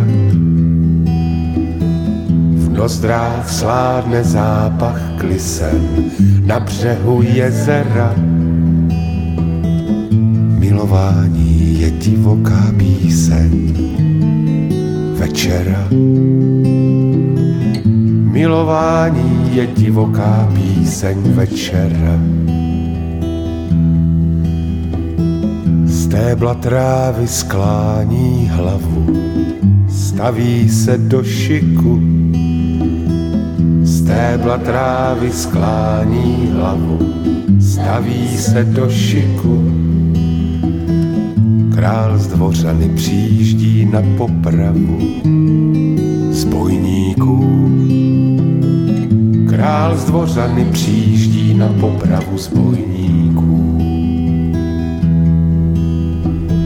Chtěl bych jak divoký kůň běžet, běžet, nemyslet na návrat. Chtěl bych jak divoký kůň běžet, běžet, nemyslet na návrat. S koňskými handlíři vyrazit dveře, to bych rád. S koňskými handlíři vyrazit dveře, to bych rád. Já viděl divoké koně,